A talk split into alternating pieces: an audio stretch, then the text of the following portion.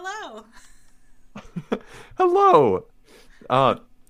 Awesome. So hello and welcome to the Modern Romantic Magazine, the podcast. We're your host, Emily. That's me. And Trey. That's me. Ta-da! It's not jazz hands, it's jazz hands. Jazz hands. That's good. Yes. Without further ado, Emily, would you like to introduce our guest for the season 5? I would love to. I'm so excited. We have Jillian Albinski and Douglas Young here from, what is it, like global headquarters. They're friends of mine, and I'm so happy to introduce them. Here they are, Jillian and Douglas. Hello. Yay. Yay! We're giving you such uproarious applause in the chat. So, what is it? Tell us how it is ruling the world from there. Is that difficult?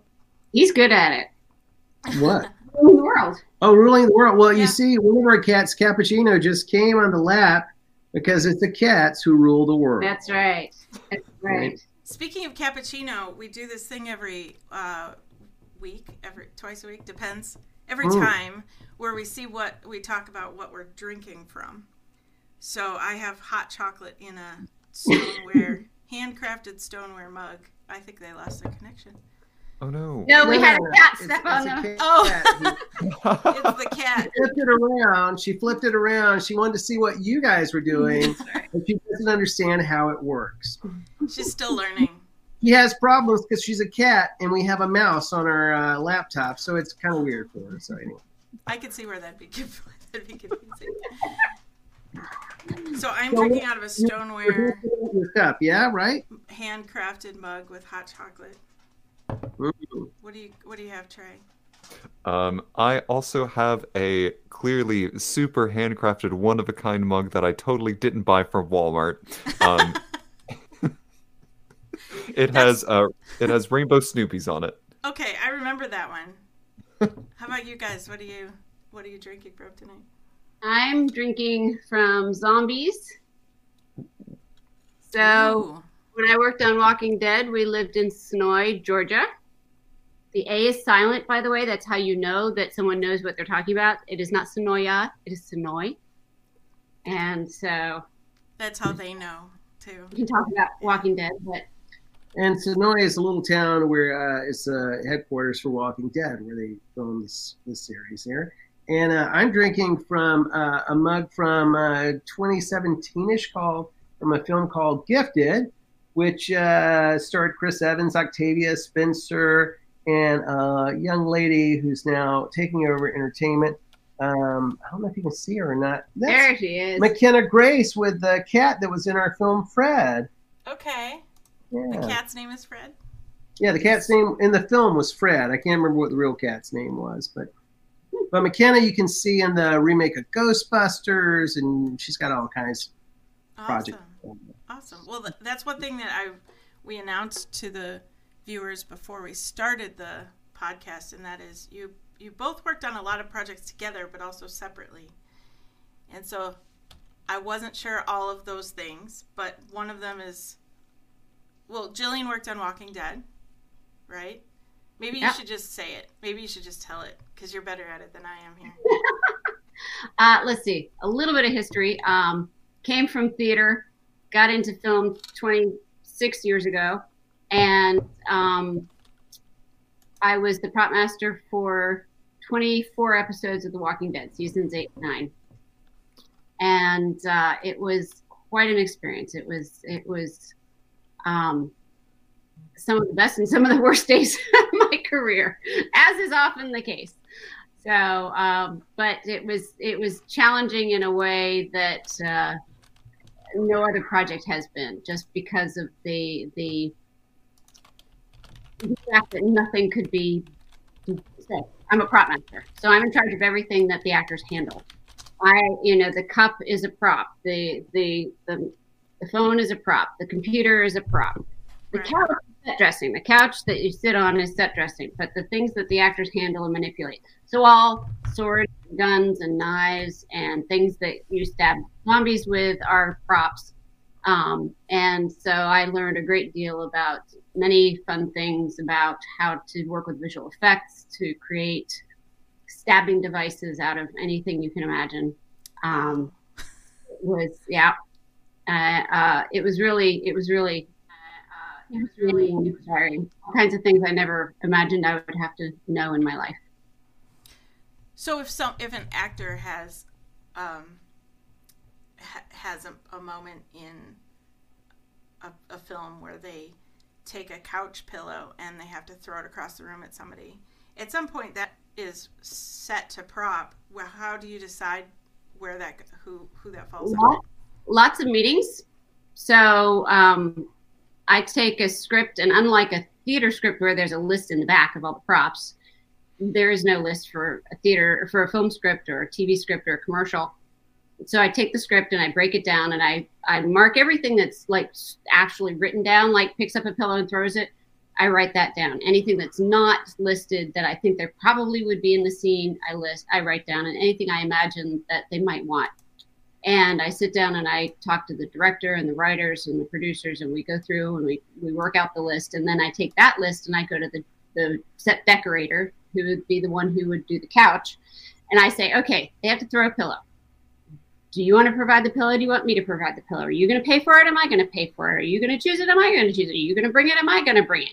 And that's a pillow. And there's 12 pages of conversations about things like pillows and coffee cups for any given episode or movie.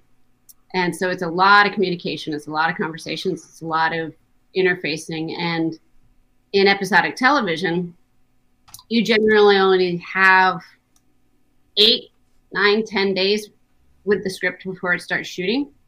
And don't forget, while you're doing that, you're shooting the previous script and you're wrapping the one before. So episodic television is extremely challenging to get all of those things to mesh together so that you've got everybody working together and everything shows up on the day when it's needed.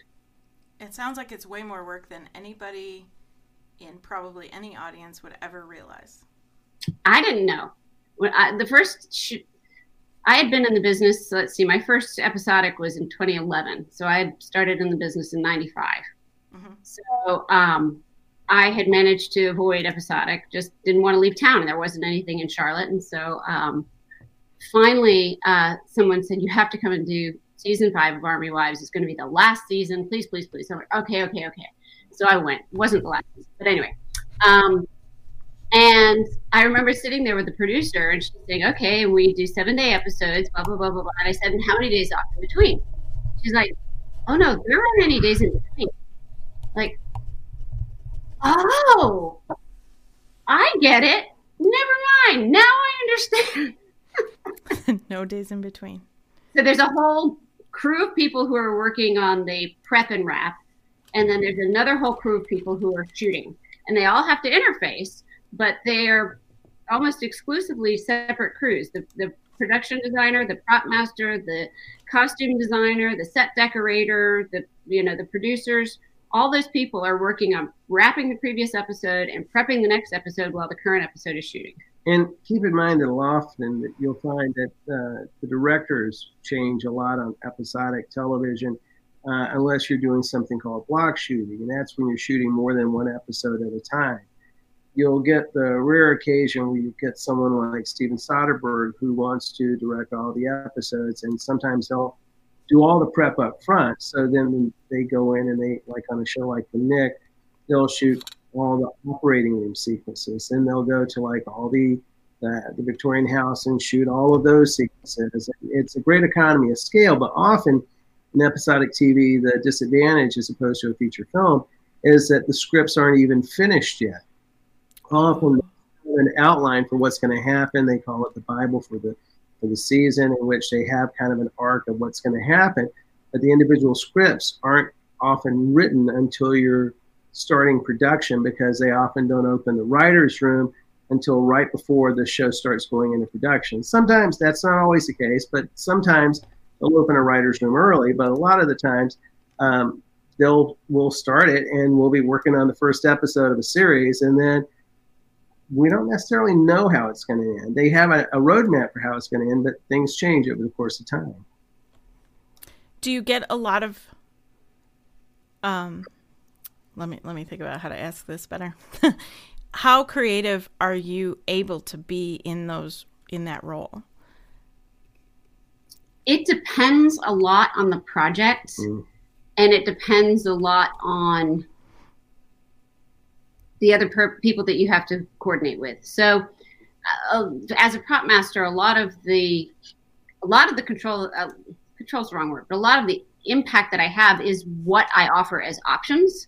So I might know that we need coffee cups, and I talk to various people involved as to what those coffee cups need to look like and do, and how big they are and what color they are, and do they need to break, and all of the other things. How many of them do we need?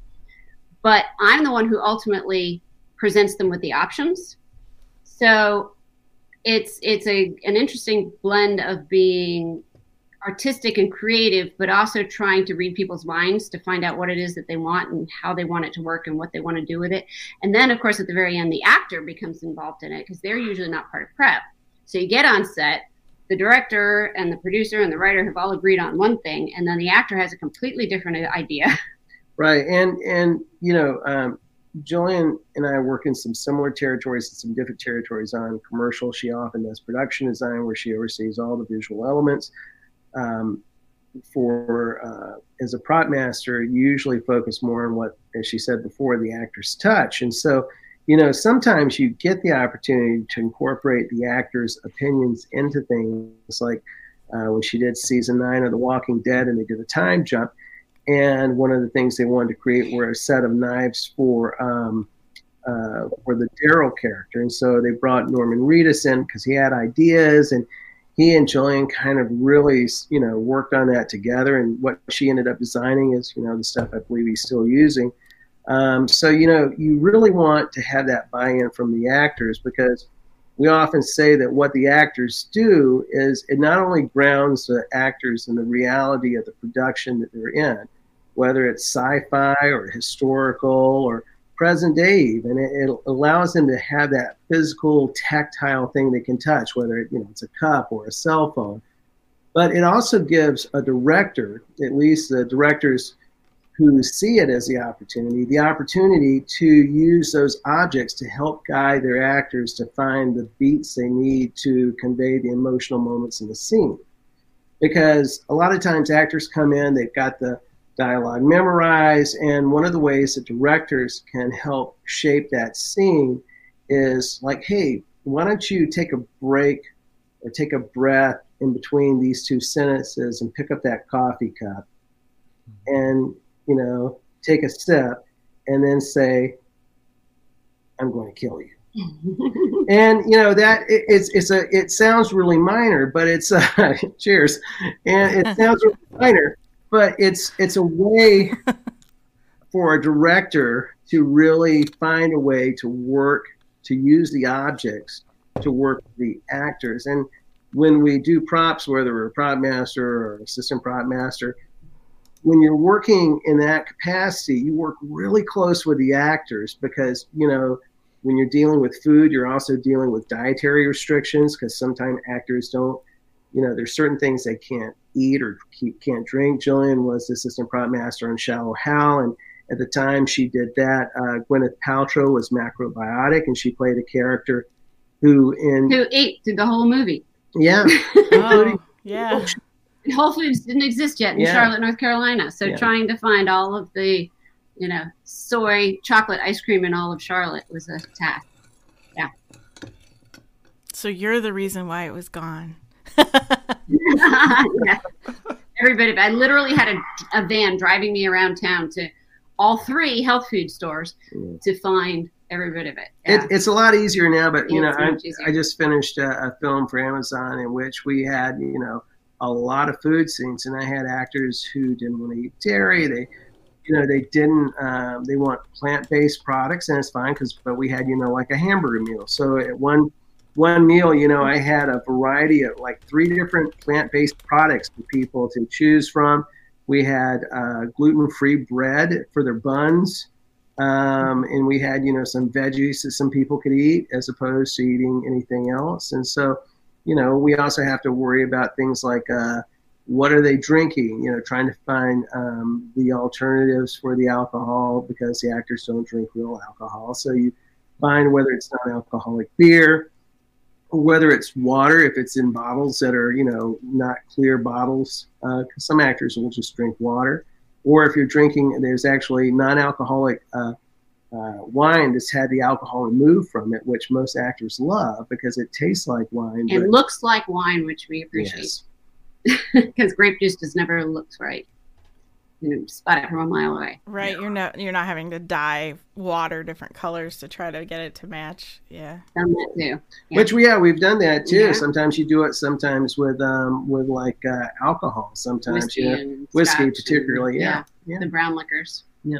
But another trick for the brown liquors is water and a splash of either Coke or Diet Coke or some sort of beverage that has caramel coloring in it, because there's that color is right. You can also buy caramel coloring, but if you in a fix when you need to make something look like whiskey, a splash of Diet Coke will make it look like whiskey. It just tastes terrible, but it's at least it works.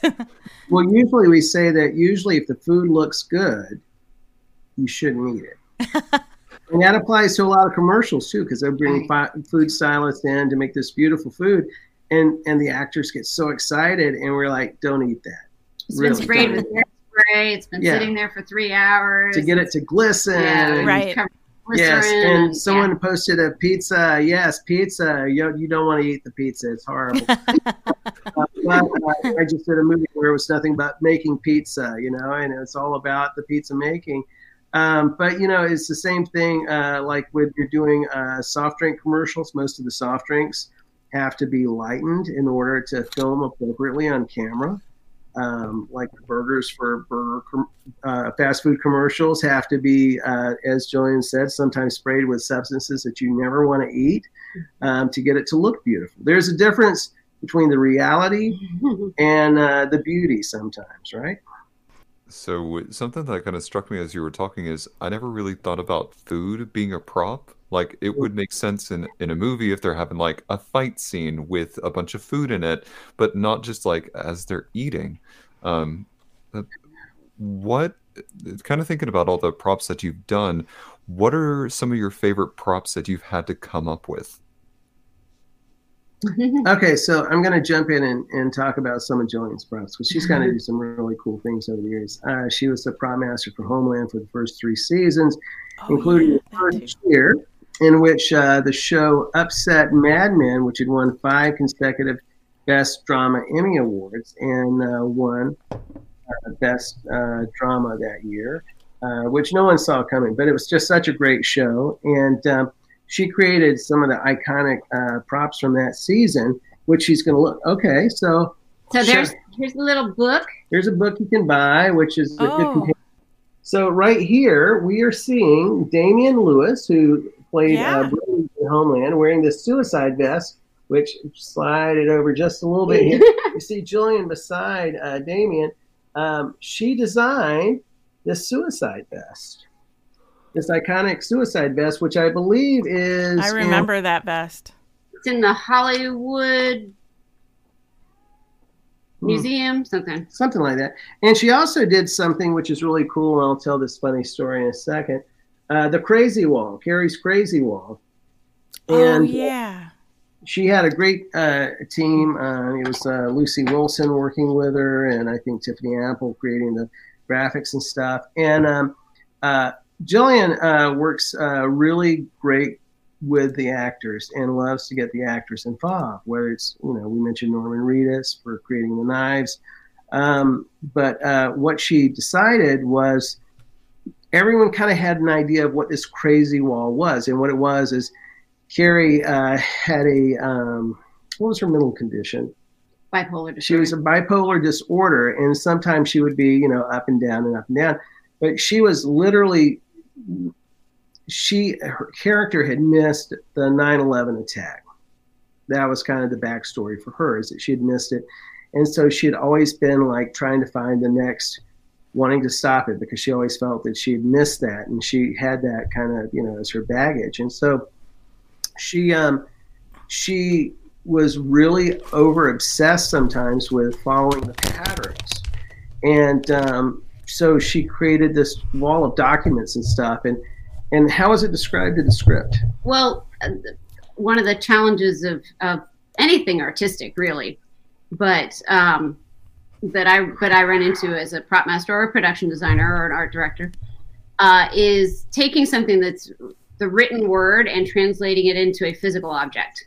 So when the script says that she has a wall full of hints and clues that are all color-coded, great. What does that mean? Is that Post-it notes? Is that colored paper? Is that colored pencils? Is that magic markers? Is that highlighters? Is that construction paper? What do you mean colored? How is it marked? And how do we know? And how is it laid out? And so there were all these conversations, and there were actually two writers on that episode. And so each one, I was doing diagrams and drawings and renderings and stuff. And we finally built a life-size board in the art department to like put things up and take pictures and send it, because remember they're prepping in LA and we're in Charlotte, and so we're having to go back and forth trying to get people to look at things and give more opinions on things. And in the end, I finally we had come up with like highlighters and Sharpies that basically as the color coding, and she has this manic scene where she's frantically marking things, and I put it up on the board to sort of say, okay, what do you think about this? And brought one of the writers in and brought in Mandy Patinkin. You want to take it from there? Well, okay. So she wisely brought in the actor whose character, Saul Berenson, was the one who sees the wall after Carrie has been taken away in season 1 for being crazy. And there's some concerns that she might be also a terrorist at the same time that she's flipped. But Saul comes into the room, Mandy's character comes into the room, and he sees this wall of information. Actually, I'm going to correct you. All right. He builds the wall. She has all the information on the floor, and he figures it out and puts it on the wall. Okay. So he was the one who was supposed to have made sense of it. And I'm trying to get him to give me his idea. And he's like, well, it should look like a rainbow of color. I'm like, okay, but I still don't know how to physically do that. Help me here. And so he starts singing for me. So what he starts singing from is Sunday in the Park with George, in which he plays exactly. I know. Right. And I grew up with Mandy Patinkin being an idol, and sorry, not from Princess Bride, but from Evita, from Sunday in the Park with George, from Yentl, and so he was the one when I met him that I was like, you know, that had to take a breath, because I'm pretty good about meeting stars, but I had to stop for a minute when I met him. And then here he is, standing here singing to me from Sunday in the Park with George. And it was just one of those. And what he was singing was George Seurat's song where he's doing blue, blue, blue, blue, red, red, red, red, more green. You know, it was lyrics are probably wrong, but he's singing about the colors. As he's painting the pointillism that he does. And the fact that he made that connection, you know, is so friggin' amazing. But also for Jillian, as a person who, you know, remembers watching Mandy in that part on PBS with Bernadette Peters, you know, to see that connection, that's pretty amazing to see an actor process that, you know. And one of the things that I have to say, because we both came from theater before moving over to film and TV, is that that's always been the case for us. We've always found that actors who have that fundamental training and experience of starting in theater first come at the process completely different, because they come at it from that collaborative approach. And so if you can get those actors involved in the process, they understand that from theater, because in theater, you sit down, or in opera, you're in a big production space, and you start with everyone in the room together, and you do the read, and then, you know, then you start working on it, and everyone's part of the process. And so, you know, the lighting designers know what's happening, the costume designers know what's happening, and they have ideas and they're working on things, but as the blocking starts changing, they start adapting, they start making changes to it, you know, because it is a collaboration, depending on the particular movements of an actor sometimes, or how they're using something. It happens with props, it happens with set dressing, and that's part of the excitement of it, which often you don't see in film and television, because it is much more compartmentalized. So when you get the opportunity to work with real theater performers who understand that, it's just so exciting, because they also understand sometimes the limitations of what you have. Jillian often says, you know, in film, you buy 3 pieces of wood you may never use, where in theater you buy 1 piece of wood you'll use at least 3 times. And they all understand that, so. Yeah. I'm sorry, I'm still a little stuck on the fact that you've met Mandy Patinkin, and you basically had George Seurat, at least the musical version, in like your general vicinity. I am a lot jealous. You used to walk by my office singing. So sorry, Kat again. There goes Kat. My office was adjacent to, we had 2 sets of stages in the building. And so the bathrooms for stage 2 were on the other side of my office. So everybody had to walk by my office to go to the bathroom. So everybody would walk by my office. And Mandy had, classically, he loved to have a music stand. He always insisted on a music stand. So in front of his director's chair, he would have a music stand so he could put a script on it. And that was how he worked, which I thought was just so classy. And he would warm up working on his lines, but he would also vocally warm up, and he would sing as he walked. And so if they were on stage 2, he would walk past my office singing. And it was just the fangirl in me, you know, the 14-year-old me was just so absolutely thrilled to have him walking by my office singing, you know, a couple times a week. What a phenomenal experience. Well, you know, Mandy is just such a great human being. He's very compassionate, strong advocate for social justice, works with trying to help immigrants and refugees, and animals. Mm-hmm. And because of his time of living in North Carolina with Homeland, he's actually continued to remain very active in trying to help similar-minded people get elected in North Carolina. And like, you know, during the last big political campaign, he did a number of Zooms to help candidates that he supported in North Carolina. And during the pandemic, he and his wife, Catherine Grody, actually became big hits on TikTok, thanks to their son, Gideon, who would film them doing bits around the house. And I've seen some of those, yeah. Totally check that out. All right, so you have to shut us up when we talk too much, but funny story here. So the abbreviated version is Mandy fell in love with a chair at the Relax the Back store, and so I helped to organize him having one on the set, and he also wanted one for his trailer, so he got them. And then when the show moved from Charlotte to, I think they went to New York next? New York? Yeah. Virginia. Germany. I can't remember. Germany. Was it Germany? Germany. Yeah. It wasn't me. That's all I know. It wasn't me. Obviously, they weren't going to take the chair from his office or his trailer. And he said, could I have those chairs? And so it was after the season. Everybody had gone. And the producer said, sure. And so I went and disassembled the chairs and packed them into great big boxes. And Mandy sent me the credit card information to have them shipped to him. And then I talked to Gideon through assembling the chairs in their mountain home, which is where they do the TikTok videos. So when we watch the TikTok videos, it's like, oh, there's the chair. Oh, there's the chair. Now we're going to watch for the chair, too. Right. And if you ever watched Criminal Minds, when Mandy was on it for the first season and a little bit second season, you remember his character's name was Gideon, and it was named after his son. Oh. Wow. Okay. Put that away for trivia night. Right.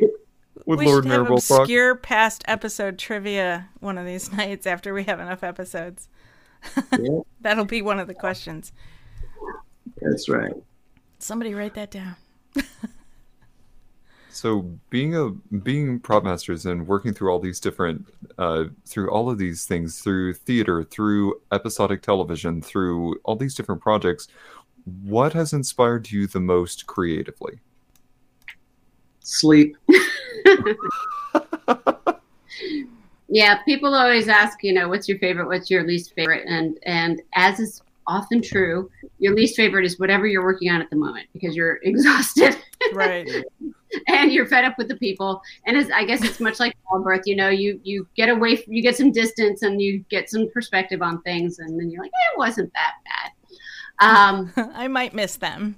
Yeah, the people I miss, and the film and television is a very strange business because you work with this group of people, and even if you're doing episodic where you're doing the same, where you're going back for season after season, the people around you change, and it's not always the same group of people, and so you develop this. We're on set 12, 14 hours a day. I mean, there's a lot of hours with these people. You spend more time with them than you do with your family by far. And then the show ends and you just suddenly all disperse. And also, so often people are from various parts of the country. They literally disperse. They get on airplanes and leave. And some you may or may not see ever again. So it's a very weird way of living because you develop these really strong bonds with people that you're probably never going to see again. It's sort of like summer camp when you're a kid, but it's like multiple times a year, every year for the duration of your career. And I completely forgot what the question was that you asked. Oh, it was the inspiration. It's coffee. I get that. I think the summer camp analogy is really good. It's often people who want to collaborate, and film is, and television, recorded media is much different than live events, which are a lot more collaborative because one, you don't have a live event until you have an audience. Mm-hmm. Right. Whereas the recorded stuff has a lot more hierarchy to it, much like the military. And usually a director is at the top of that. Sometimes it's a producer. Sometimes it's a star, depending on the vehicle for someone. Mm-hmm. And it's a lot of top down often. But when you have other artists who want to collaborate with someone, that makes it exciting. I mean, it's often, you know, I produced in theater and directed in theater, and it's a whole different energy because often in film and television, you always realize there's someone who ultimately can have a different opinion than what you have, and it can change everything. And sometimes it's the head of a network who decides that you're not going to kill off a character. Sometimes it is another producer who decides they want to make a change, or a writer, or a director, or an actor who feels very strongly about something and you have to make a big shift. Or on a commercial, it can be the assistant of someone at the ad agency who says, wow, that's a weird color. Why are we using that? And all of a sudden, everything's in a tailspin, you know? On the day, yeah. Mm-hmm. Commercials are their own, so I know we didn't really do a good intro of what we do, so. Yeah, I'm sorry. We keep getting interrupted on that. We have both been in, we both came from theater. We've both been doing film production one way or another for 25 years. And I work primarily as a prop master in feature films and TV. And I work as a production designer / art director, depending on who you're talking to and what they call it, in commercials, music videos, print shoots, that kind of thing. Douglas also does all of that, but we also often work together. And so I'll be the person doing the prep end of things, and he'll be the person on set doing the keeping people happy, because he's really good at that. Mm. And so, so when we tag team back and forth, that helps give you a little context that we actually work together. We live together, work together 24/7, and we are still married 25 years later. So he's like, Yep, applaud, applaud. Sometimes it does make for interesting discussions on the ride home in the car about how horrible your boss was that day. But, yeah. I was going to ask about some of the great things or challenges about working on projects together.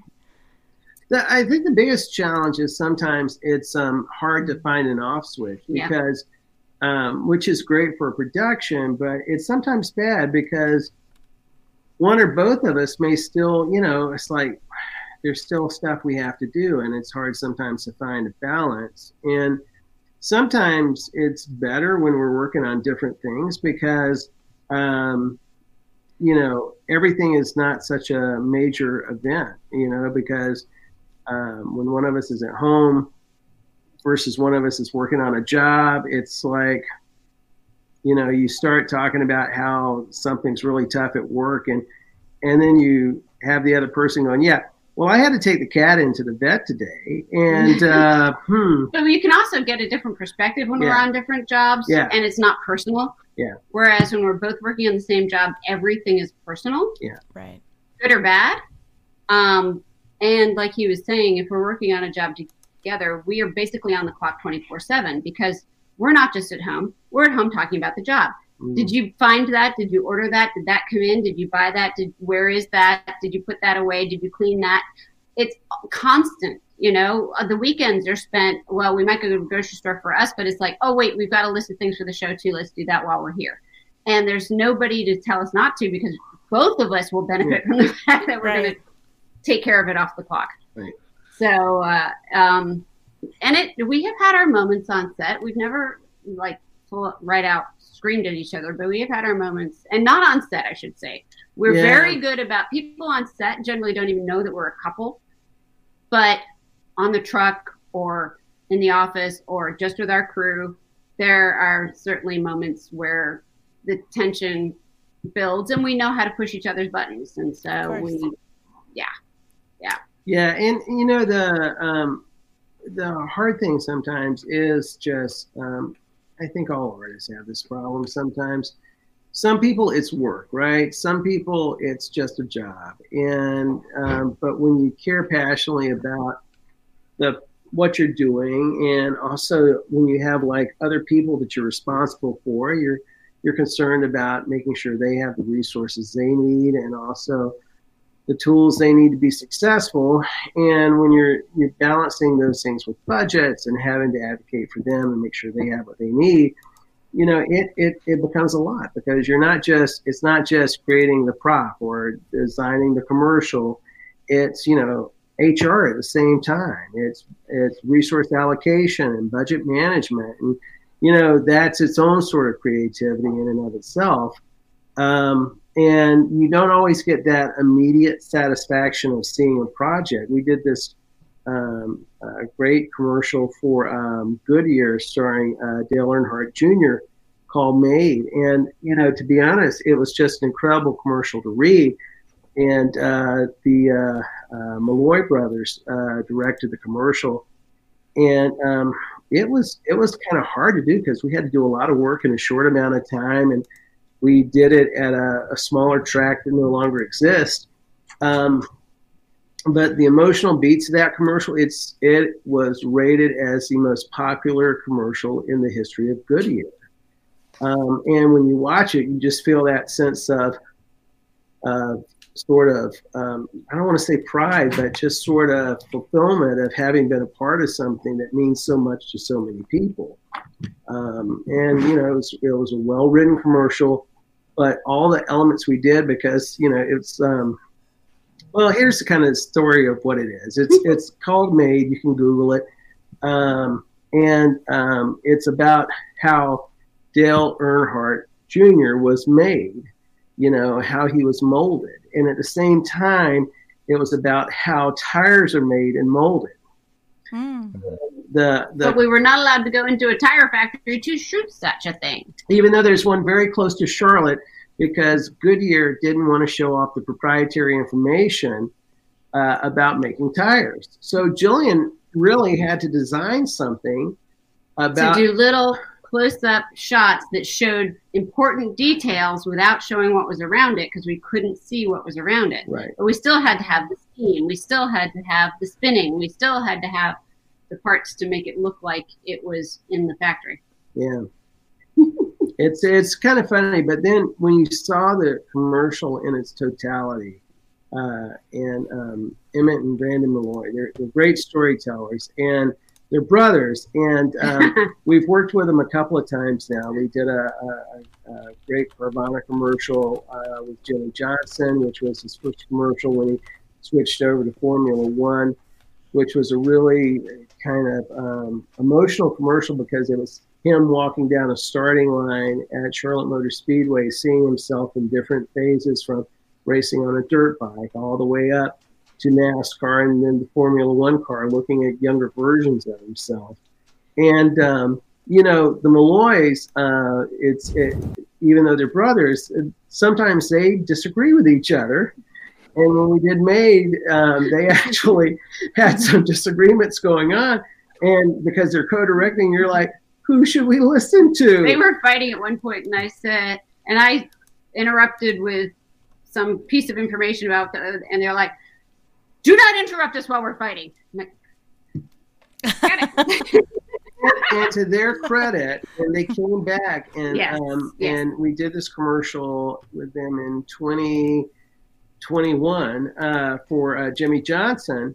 One of the first things they did was apologize to us for that experience, because they said, you know, that was a really tough time. They had some other things going on, but they apologized to us, and good on them, you know, for actually remembering that, because, you know, you let it go. People have bad days, and you just kind of have to let it go and move on and whatever. And but they were great storytellers, and they do incredible pieces. And when you get to make a commercial like that, it's amazing, whether it's 30 seconds or a minute, where you can tell an incredible, compelling story. You kind of remember, it reminds you of why you're doing it, you know? Absolutely. I think one of the things that, having heard you tell all these stories, is how well you really play off of each other. I know you mentioned you've had maybe some moments with each other, but to still be together after 25 years, I have to take a moment to just kind of applaud that, and I find that incredibly beautiful. So congratulations to you both. Yay. And it's kind of funny, because in the background, you keep seeing us look around, because our cats are like chasing each other, and like they'll go up to each other and just like start doing the little thing right there. They're our babies, so they help. They're very helpful. They're very helpful. Yes, super helpful. Well, we are very lucky, because a lot of people say, "How can you work together? How can you do that?" You know, I can't wait to go to work to get away from my spouse. And, you know, as everybody does, we have our moments, but we're very lucky that we can do that, and we can get along, and then, you know, the moment comes and the moment goes, and we're back to working together and living together and doing our thing. And, you know, I just saw the question pop up from Archer33X asking, do you have any thoughts, comments on the recent Alec Baldwin tragedy on set, considering there's a lot of conversation around the prop? Yeah, we have a lot of thoughts about that. But one of the things I'm going to say is a number of years ago, there was an earlier incident that happened in Savannah on the set of the movie Midnight Rider, which is a story about the Allman Brothers. And Jillian had gotten a call to be the prop master on that film. She was production designer, commercial. She got the call, and she was at lunch with her crew. And someone had just worked with Randall Miller, the director, and the people attached to it, and they told her, it's like, you don't want to do that. You really don't want to do that. I just did a movie with them called CBGB in Savannah, and they don't get permits, and they hire people who aren't qualified, and they use PAs where they should be using qualified crew. And I was like, and I came home and told him about the call. He's like, you got to do it. It's the Allman Brothers. And I'm like, my gut's telling me no. No. Well, and I told her, you know, you should call around. I said, it sounds exciting. It sounds really cool. And so she, you know, she made some phone calls. And, you know, you want to do your due diligence. And she talked to some other people, and they all said, no, you shouldn't do this. And what happened was on day zero, it wasn't even the first day of filming on the project. We're calling it camera tests, which is BS because it was actually scripted scenes. They shot on a railroad track in which they didn't have permission to be there. And on a trestle. On a trestle. Over a valley. They had a bed on a trestle and a camera. And they unfortunately did not have permission to be there. But in film, I was talking about how it works like a hierarchy. If people say, hey, we're going to do this, there's a certain amount of trust you have to have. You believe that the locations manager has gotten the permission, that the producers wouldn't put you in an unsafe situation, that the director wouldn't knowingly endanger a crew, which all were live in this case. And unfortunately, a train came across the production, and there was just no warning, and there were a number of people injured, and our friend Sarah Jones was killed. Oh. And so what a lot of people, that was kind of a rallying cry in the industry called Safety for Sarah, SOS.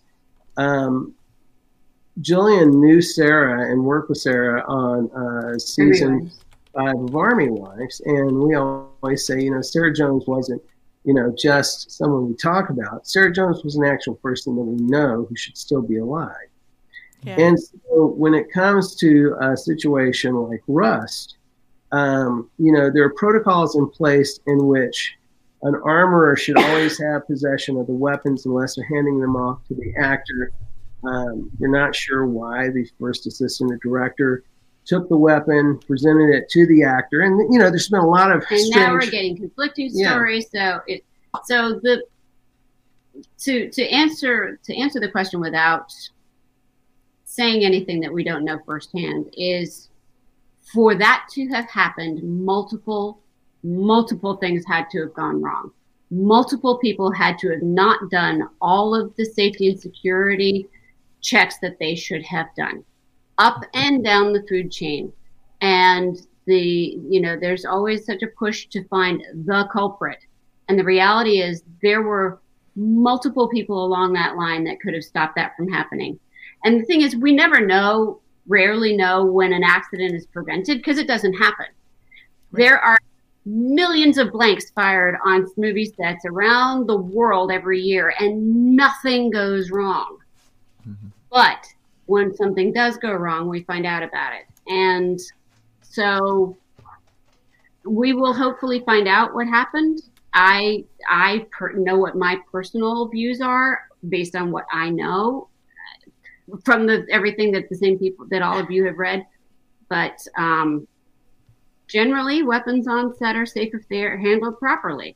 And there are a lot of protocols that have already been established in terms of how they're supposed to be handled, how they're supposed to be displayed to the crew, why these sort of things shouldn't happen. And yes, as Jillian said, you know, show after show after show has these things happen, or have these stunts happen without any incidents whatsoever.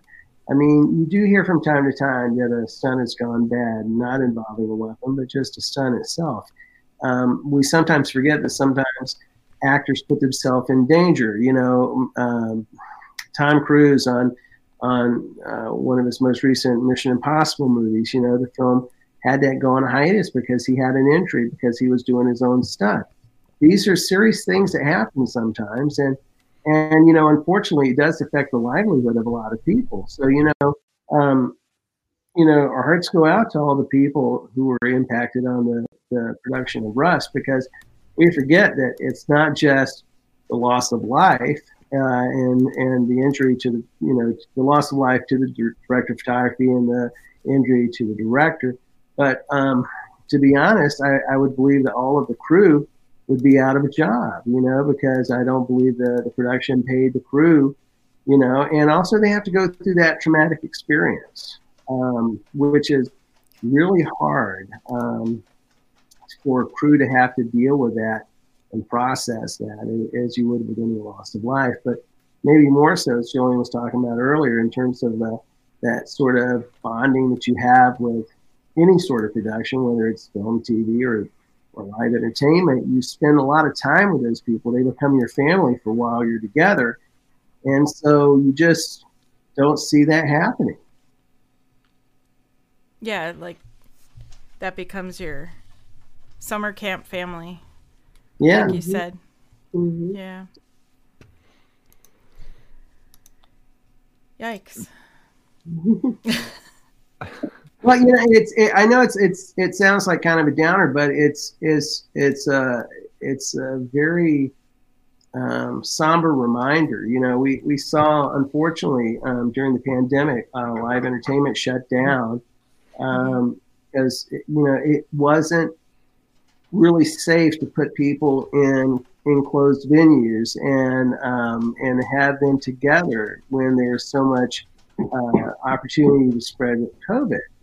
And, it certainly had a huge impact on people's livelihoods and their careers. And it helped some people decide to change what they were doing or what they wanted out of life.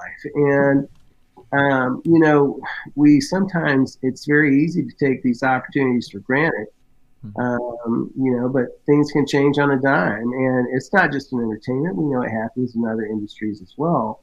We're often very fortunate to do the kind of things we can do and have the life we do have. And sometimes we just need to be reminded how fortunate we are. Yeah.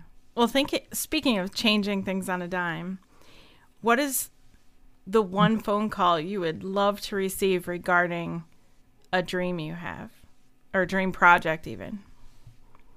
Or just the one phone call that you would love to receive? That I won the lottery. Well, it's funny because Jillian kind of got that. Jillian kind of got that with Walking Dead. She literally, yeah.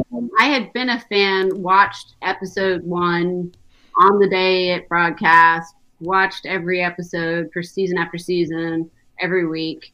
I was a true fan, and I got the call when I was actually on another project. I had taken over for a prop master who had stepped off a project, and actually someone I had worked with on Homeland said, "We need you." And so I went to Pittsburgh, and he came to Pittsburgh with me, and we were doing a show called Gone with Chris Noth and Danny Pino and Levin Rambin. Yeah.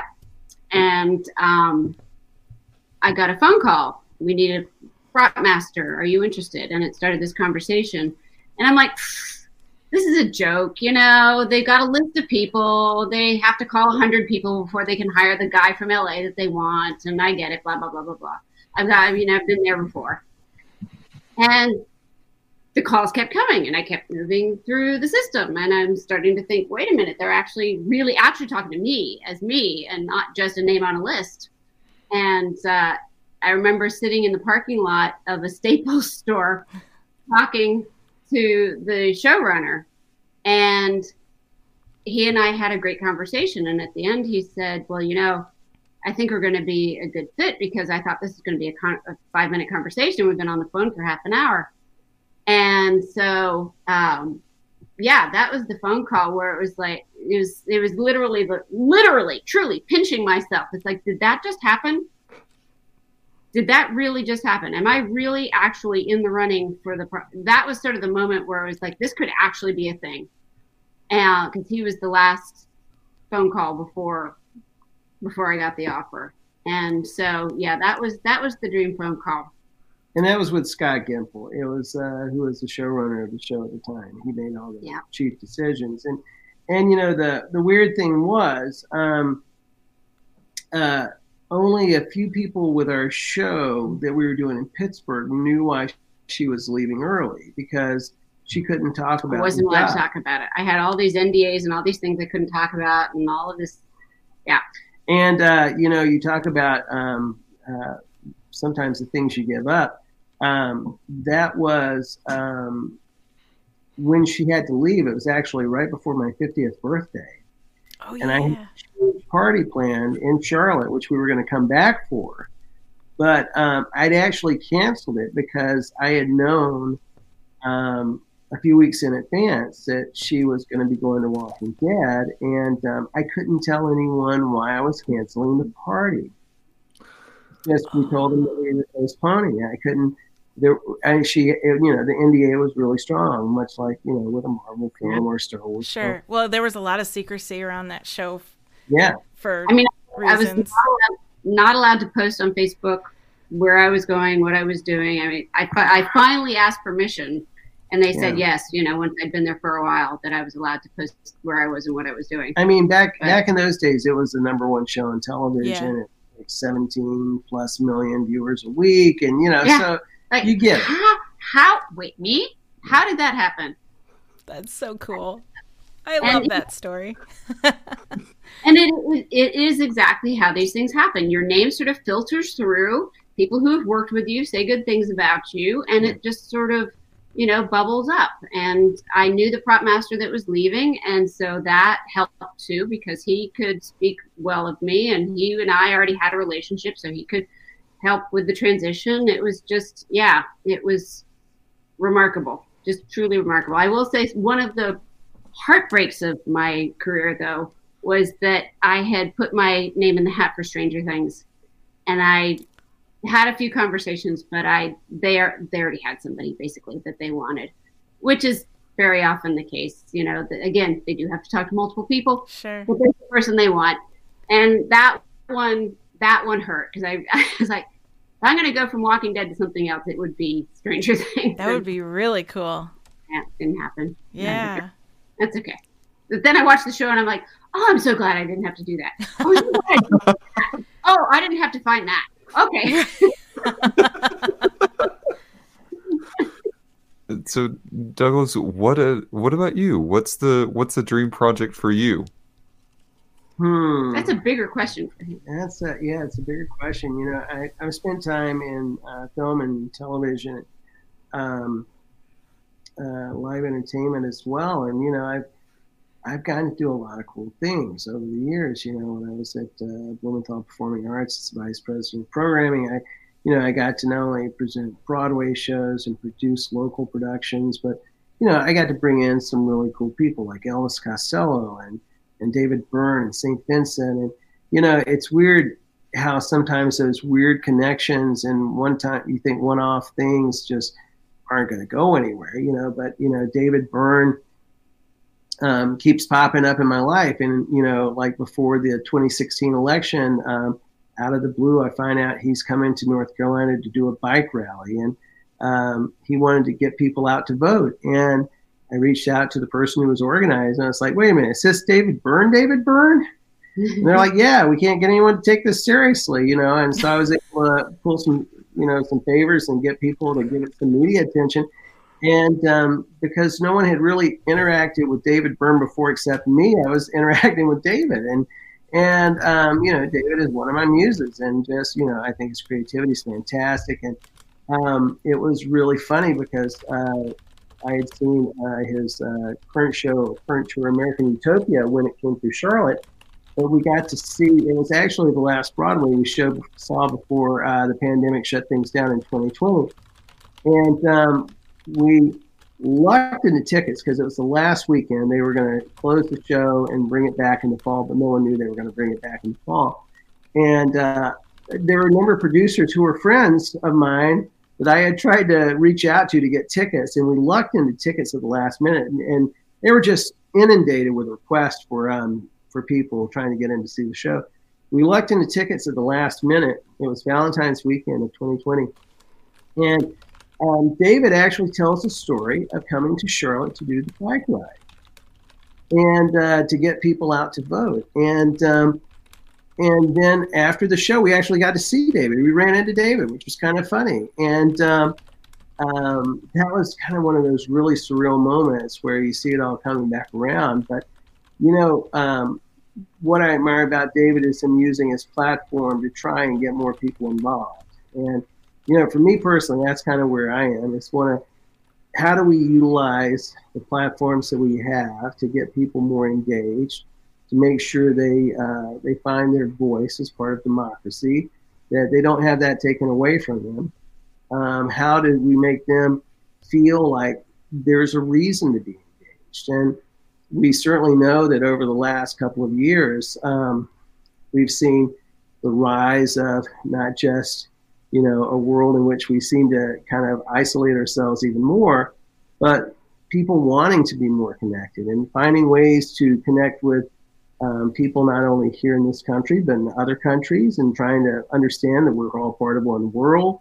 And how do we use entertainment? How do we use the arts? How do we use that to bring people together as opposed to, just make money? And I think there are ways to do that. And that's kind of what I want to focus on. Is that vague enough for you? Wow, I was going to say, quite a higher calling, however. Yeah. Which is another way of saying I'm working on things I can't talk about right now. So. This is part of that whole world domination plan. I know. I get it. I prefer to think of it as world democracy, but we'll go with that. One step at a time. If we have to force you to have democracy, we will. That's right. So where's your creativity taking you now? Is that part of what you're doing now, or do you have other... I just finished a rom-com for Amazon, which... Called The Other Zoe. The Other Zoe. The Other Zoe. Okay. Zoey. Zoey, right. Although it's initially Zoe and then changed right before we started shooting. And he had to print the chair backs, which he has, for some reason, are also props. And yeah, so which is kind of weird. He's like, is it Zoe or Zoe? I gotta know. Yeah. But the cooler heads prevailed and went with the Y, because the Y is funny, right? So that'll be on Amazon. And, it's a great cast with some international performers. It's Josephine Langford from Australia, my fellow Leo, who has a birthday the day after mine, Drew Starkey, who I've worked with not only on Season 1 of Outer Banks, but also a show called Shots Fired, which shot here in Charlotte. Archie, Archie's name just went out of my head from Shadow and Bone. And also we've got to, have some fun people come play with us, like Patrick Fabian from Better Call Saul, and Heather Graham from Boogie Nights, and Austin Powers, and of course Andy McDowell from all kinds of great shows, including one of my favorites, Magic Mike XXL. Oh, which yes. I was the prop master for. So. I got to be the prop master on Magic Mike XXL. And so, of course, I'm 5'2", and, there's all these guys. And, and I'm telling them. That's a good way to describe Magic Mike XXL as a whole, I think. All these guys. There's all these guys. All these guys. And I don't think I'm speaking out of turn to say I have never heard a group of men discuss hair removal and diet plans as much as I heard these guys talking about this. Okay. If you ever saw the movie, we're riding around in that van, in the frozen yogurt truck all the time. Note, when we are in the frozen yogurt truck, if there is a prop working, if it's a frying pan or a case of Molly or anything, when we're shooting back towards the back of the van, I am probably sitting behind the frozen yogurt machine. That was my spot, because we didn't have enough time to pull over, stop, get out, reset, blah, blah, blah, blah, blah, blah, blah. So I'm hiding back there so that between takes, while we're still driving, I'm resetting stuff and going back and hiding behind the frozen yogurt machine while we roll. Wow. You get some interesting things about, are you doing intermittent fasting? Are you doing high protein? Are you waxing? Are you plucking? Are you doing hair? What kind of tanner do you use? Are they very vain? Well, they had to be for this. Sure. Okay. Yeah. They had to be basically naked for big chunks of the show. And so they were constantly thinking about it. And they had a trailer that traveled with us that was a gym so that they could work out, which makes complete sense. Again, like I said, you're spending 12 or 14 hours a day on set. So they had a place to go and work out when they weren't on camera. And they were all wonderful, sweet, lovely people. I loved every one of those guys. They were all wonderful. and I would work with any one of them again. There wasn't one person in that group that I wouldn't work with again. And that was a really amazing experience to get to work on for that reason too, because it's rare that you work on a show where to a person, everyone that you work with is someone you would work with again. That's awesome. So I can tell a funny story, and you'll appreciate this, because the production designer was Howard Cummings, who not only does Westworld, but does a lot of Steven Soderbergh's projects. And someone asked if Kevin Nash, the wrestler, was in that. He was in that, yes. Howard was trying to find a very particular it was a set dressing piece because it's attached to something, but he was having trouble finding it in Savannah. And he said it out loud. He said, and to Jillian, he said, "I'm looking for a sex swing. Like, we need a sex swing, and we're in this building where we can't tie into the ceiling, and we're not in there long enough that we can build something structural to hang it from. And I'm trying to figure out how we're going to do this, because Joe Manganiello had a dance on a sex swing." And I said, "Oh, you can buy portable sex swings." And I visibly watched his jaw drop. But again, I'm 5'2", I'm this little girl. People think of me as this little mistress. And if you need a portable sex swing, I could tell you could buy a portable sex woman. Swing. Put that in your head for trivia night as well. So I then proceeded to buy multiple sex swings, because one had to be sent to LA for them to rehearse with before they came. I had to buy one to give to set dressing so that they could reinforce it so that it was strong enough to withstand take after take after take of this dance. Yeah. Wow. So the funny story is I did not work on Magic Mike XXL except in the periphery, but out of all the guys, the person that Jillian had the just didn't connect with the most was Joe Manganiello. And, sometimes it's just, you just have to find the right moment, the right opportunity. And, sometimes it's hard finding connection, because a lot of people are coming at you with, you're trying to meet a lot of different people and stuff. And we were at the convention center in Savannah where they filmed the big finale of the movie. And we were getting on an elevator. I was visiting, and they were doing the big competition stuff. And I was walking out with Jillian in the service elevator and carrying a box for her. And right before the door closes, Joe Manganiello just jumps on. And he's like, "Hey, hope you don't mind." And he's like, "Great." And it's like, I knew that there was, she hadn't quite connected with him yet. And she introduced me to him. And I was like, "Well," I said, "it's great to meet you. Jillian tells me your number," and remember, this is the number with the sex swing in it. "Your number is her favorite number out of all the ones the guys are doing." And he goes, "Well, that doesn't surprise me. It's the dirtiest." That doesn't After that, surprise a great me. Thing. Great friend.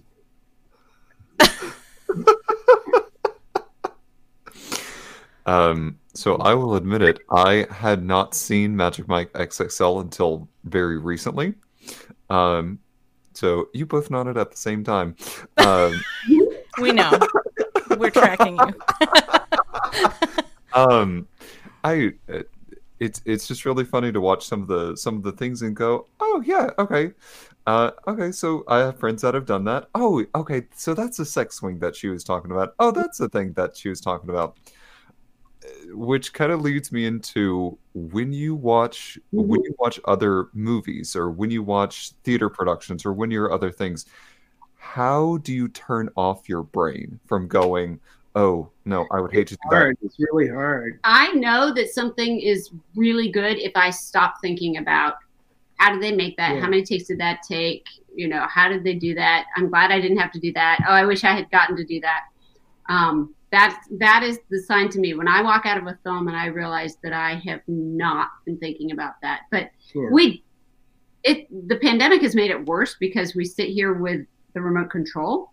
And so we can stop and go back and look at it again. And talk about it more. Yeah. Oh, that doesn't match. Yeah.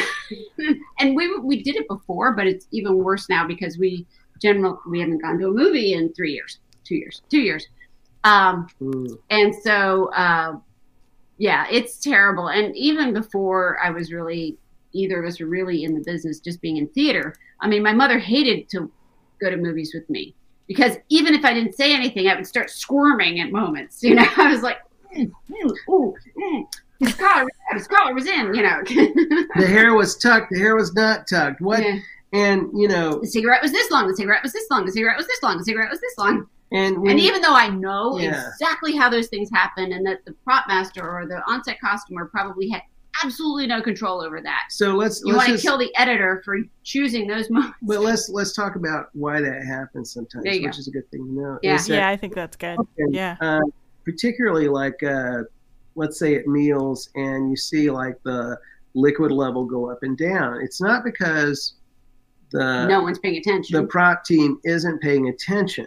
But often it's because directors are more focused on the performance. And so they'll let a scene continue sometime and actors will drink something and it'll go down more and they'll keep going. And then when they edit it together, they'll take, you know, a master, which is the widest shot or a wide shot and then a close up and then coverage where they go in for the singles on the person. And the levels will change because sometimes that's shot a little out of sequence and the directors sometimes say, it doesn't matter. I want the performance. I want them to take that line again and they'll go back and do the line before the sip again. So it just keeps changing. And then they don't want to let anybody interrupt the flow by coming in to reset it and fill the glass. And, you know, you might shoot, if you're shooting a dinner scene, you could literally shoot that all day long. You could shoot that scene for 10 hours. And so in 10 hours, it's not all going to match. Not every take is going to match.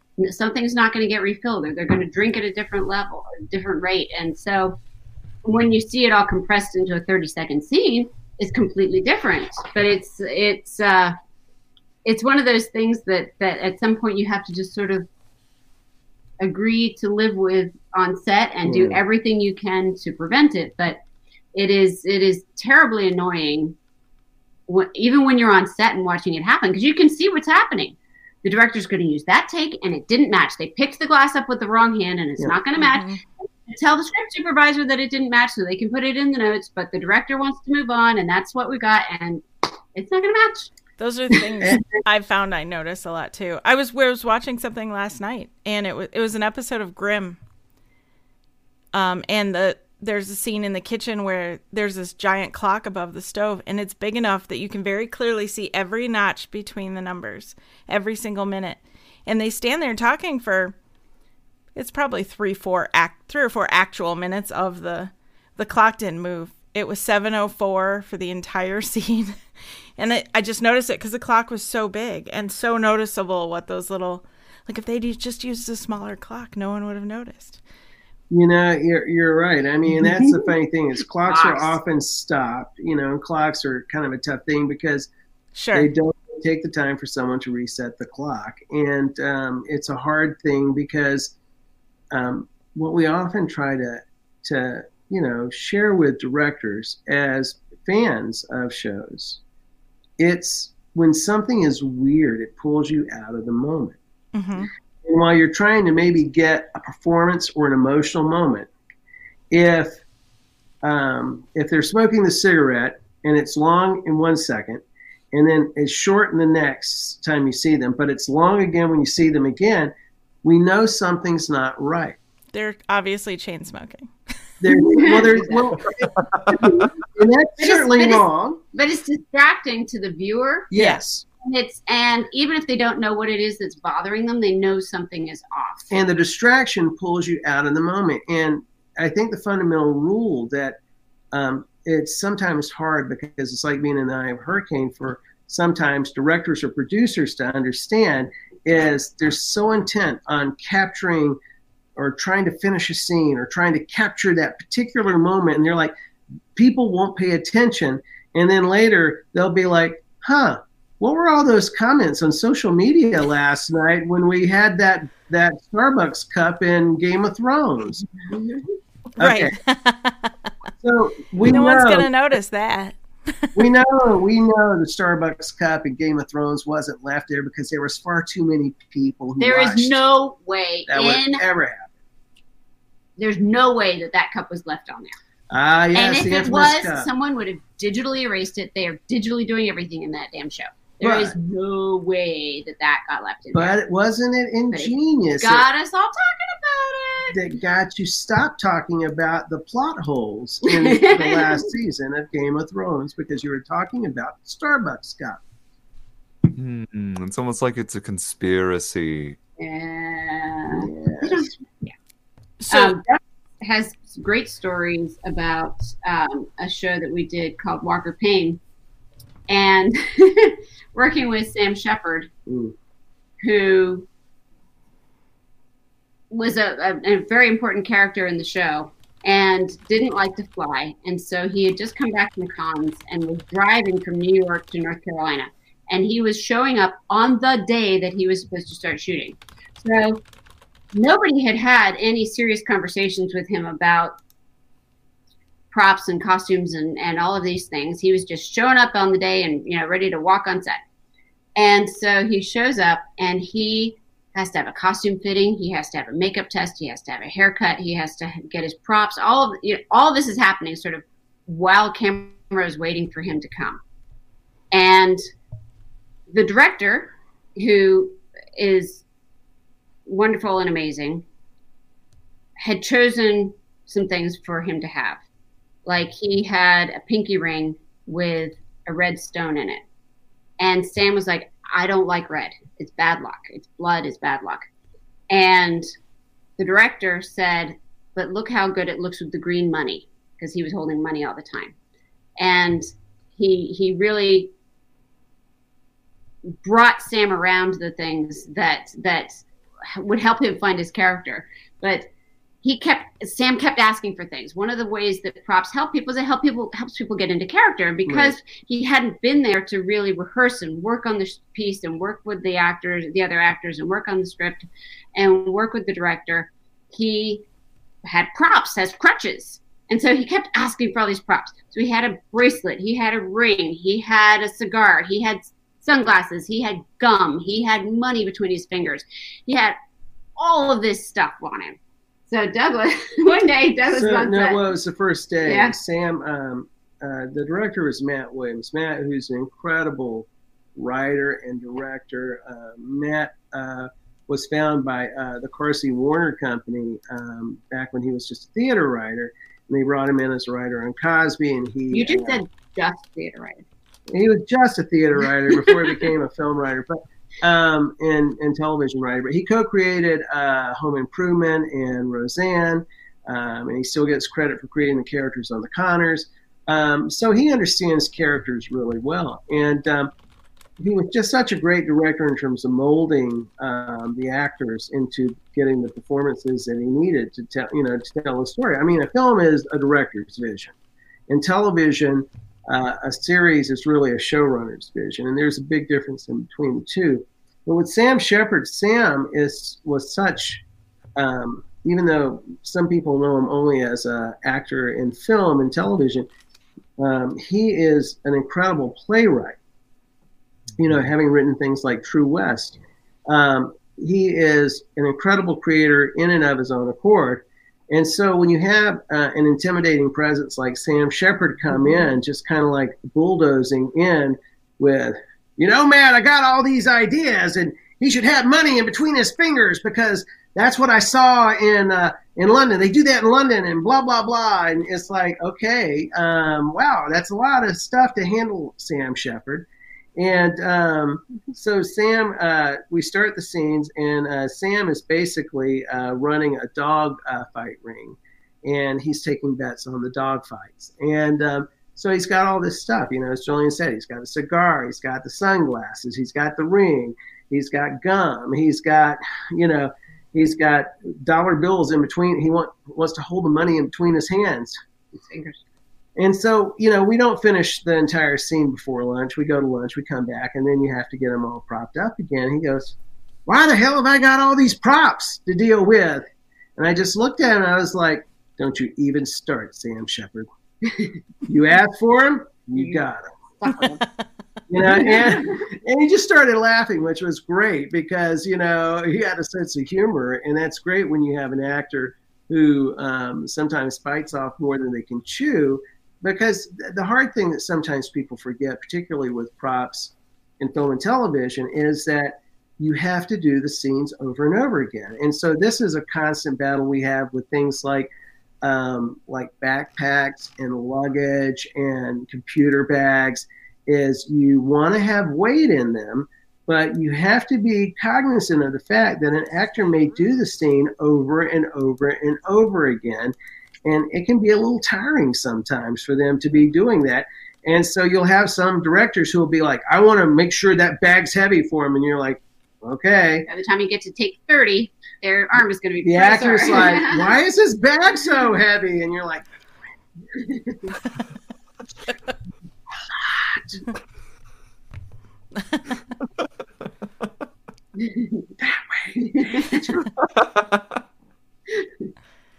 I can take that out of your bag. You want me to take it out of your bag? I can line your load. I can help you. Don't you worry.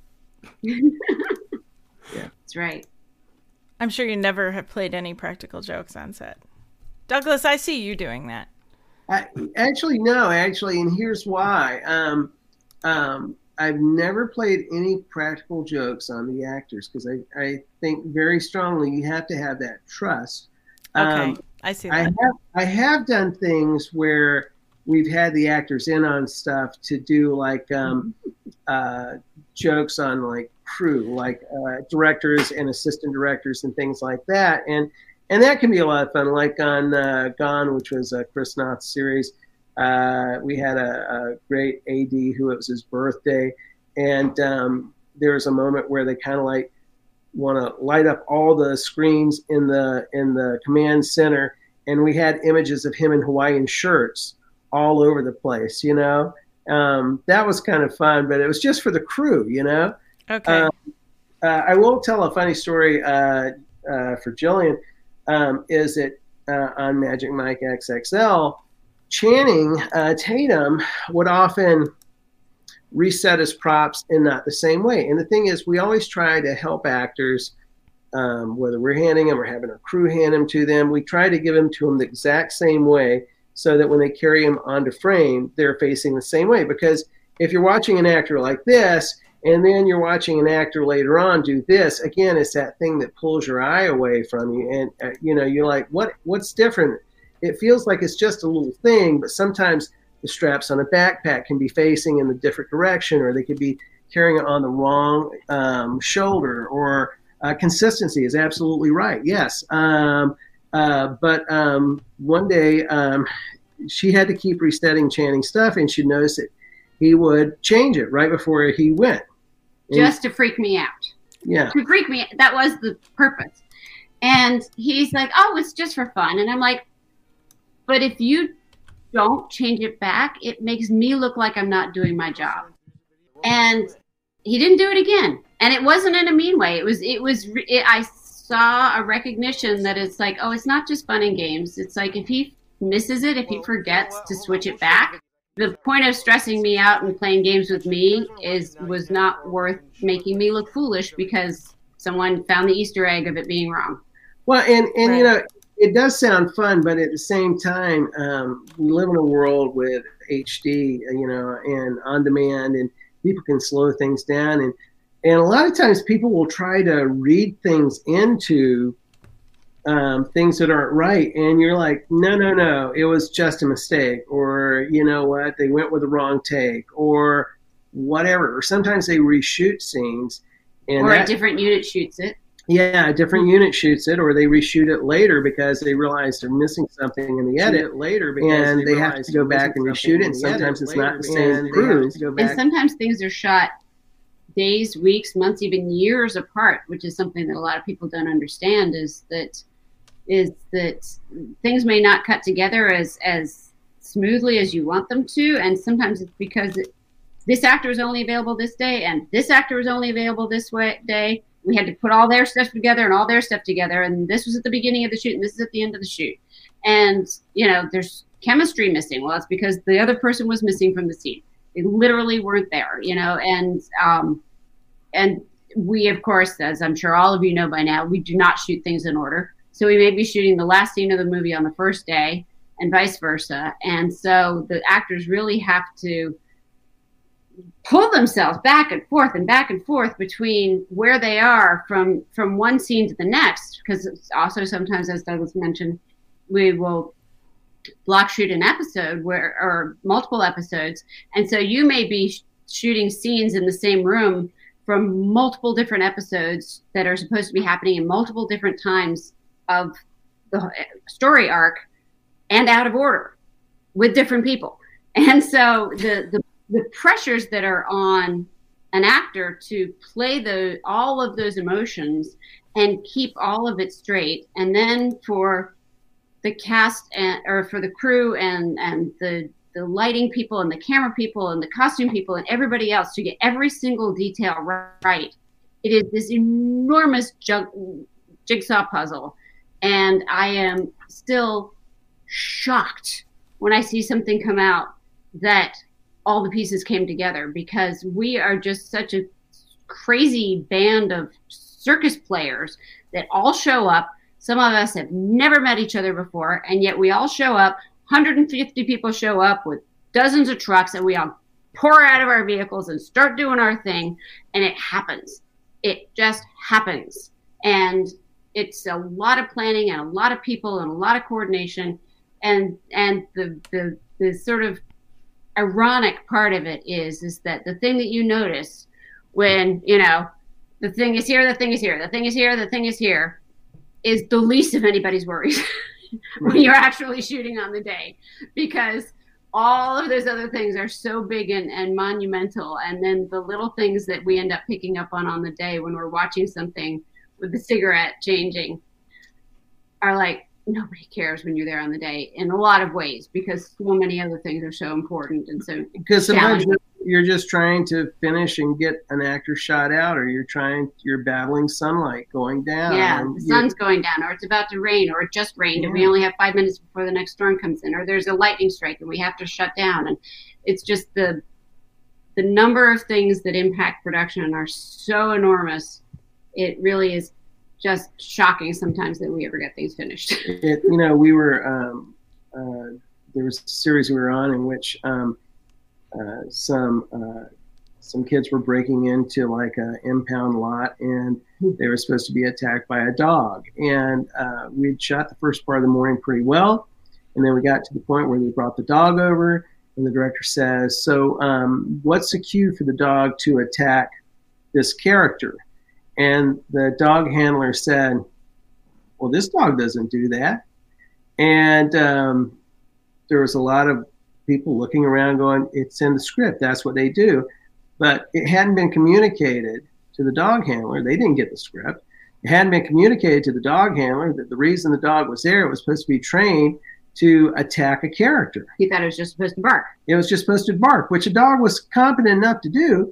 But we, you know, like, okay, well, let's try and shoot some other stuff. And the handler went to work with the dog to try and reorient it, to give it the commands it needed to, you know, attack the character. And by the time we got back to it, we broke for lunch. Then it started raining during lunch, and then it rained for like 4 hours. We never shot those scenes. So we lost really most of the day because of that one little thing. And they had to reshoot it in a completely different place later. With a completely different dog handler.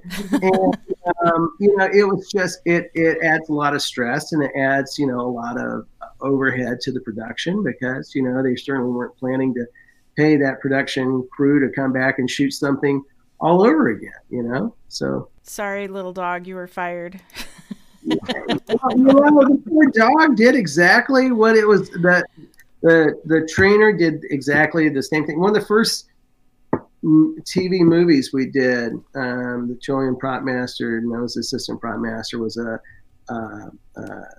Peabody award-winning film called Having Our Say, which was based... It was actually my first prop master gig. Right? Yeah. As on a film side, yeah. Mm-hmm. It was CBS film. It won the Peabody Award. It had Diane Carroll and Ruby Dee as the stars. It had a little-known actress who won, I think, 2 or 3 Tony Awards by that point. Audra McDonald. It had an incredible supporting cast in it. And one of the scenes, because it covered 100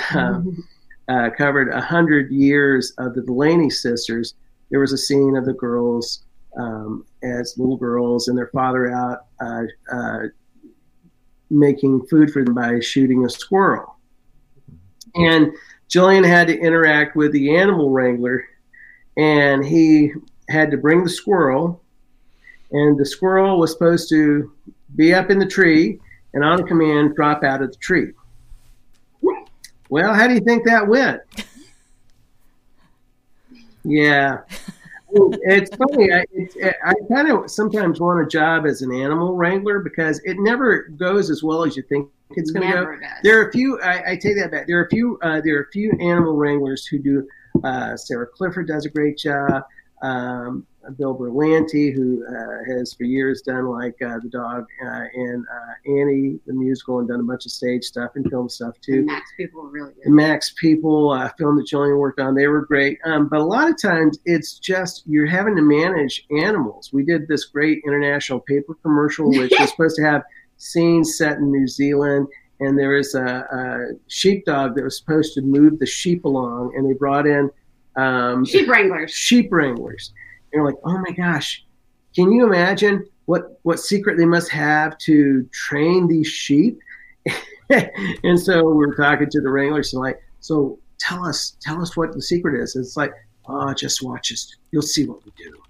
And it was like some mystical thing. And so when it was time to move the sheep, they just slowly moved their hands, and it's like, shh, shh. They're like, wait a minute, you're getting paid how much to do that? To go shh. Our first commercial with animals like that was an RCA commercial when they sponsored a car in NASCAR, and they brought in Nipper and Chipper, the RCA dogs, right, which is an older Dalmatian and then like a puppy Dalmatian, right? And there was a race car driver who's long since retired named Cale Yarborough, who was the star of The Spot. And Cale is like grew up next door from my hometown and whatever. So that was a cool thing. But then it was like, we were just fascinated by what they were going to do with these dogs. And so Nipper, which is the older dog, is supposed to be sitting behind the wheel of the car and looked like he was like on Valium most of the time because he was kept almost going to sleep. And Chipper was a hyperactive dog that we found out they had painted like, what, half dozen? I don't know. They had a whole litter of puppies, and they painted them all to match. And what painted, they wanted. Did you say painted them? Yeah, because you have to have matching dogs, and they're not going to naturally be matching dogs. So they were all painted to match each other. Okay. You never know. It's kind of like why when they shoot kids, a lot of the times they'll use twins. Sure. Because they can only use them for a certain amount of hours, but you also lose their attention span, and so you have to kind of trade the kids in and out and whatever. I know Mary-Kate and Ashley Olsen for all those Full House fans, right? That's the big reference that everybody goes to, I'm sure. Absolutely. So they needed Chipper to look out of the passenger side and look at the camera. And one of the animal, they had like a team of animal wranglers, and they had like Nipper and the half dozen Chippers. They had a person sitting outside of the window, and they're like, and action. And the person to get Chipper to look outside the window was like, chip, chip, chip, chip, chip, chip, chip, chip, chip, chip. And the director is like, what is he doing? And the AD, the assistant director, was like, I don't know. And it's like, find out what he's doing because we can't use any of this. And the guy is just like, chip, chip, chip, chip, chip, chip, chip. And the assistant director goes over to the animal wrangler and says, what are you doing? It's like, well, you want the dog to look this way. So that's what I'm doing. I'm getting the dog to look this way. And he's like, but we're recording the dialogue at the same time. And he goes, well, how do you expect me to get the dog to look this way if I don't call his name? And it was just like hilarious. It was so funny. And the dogs would, get kind of burned out, because the little tails would start wagging, and then they'd just kind of droop off. Their energy would die off. And they would just trade one dog out for another dog. Here's another puppy. It's another chipper there.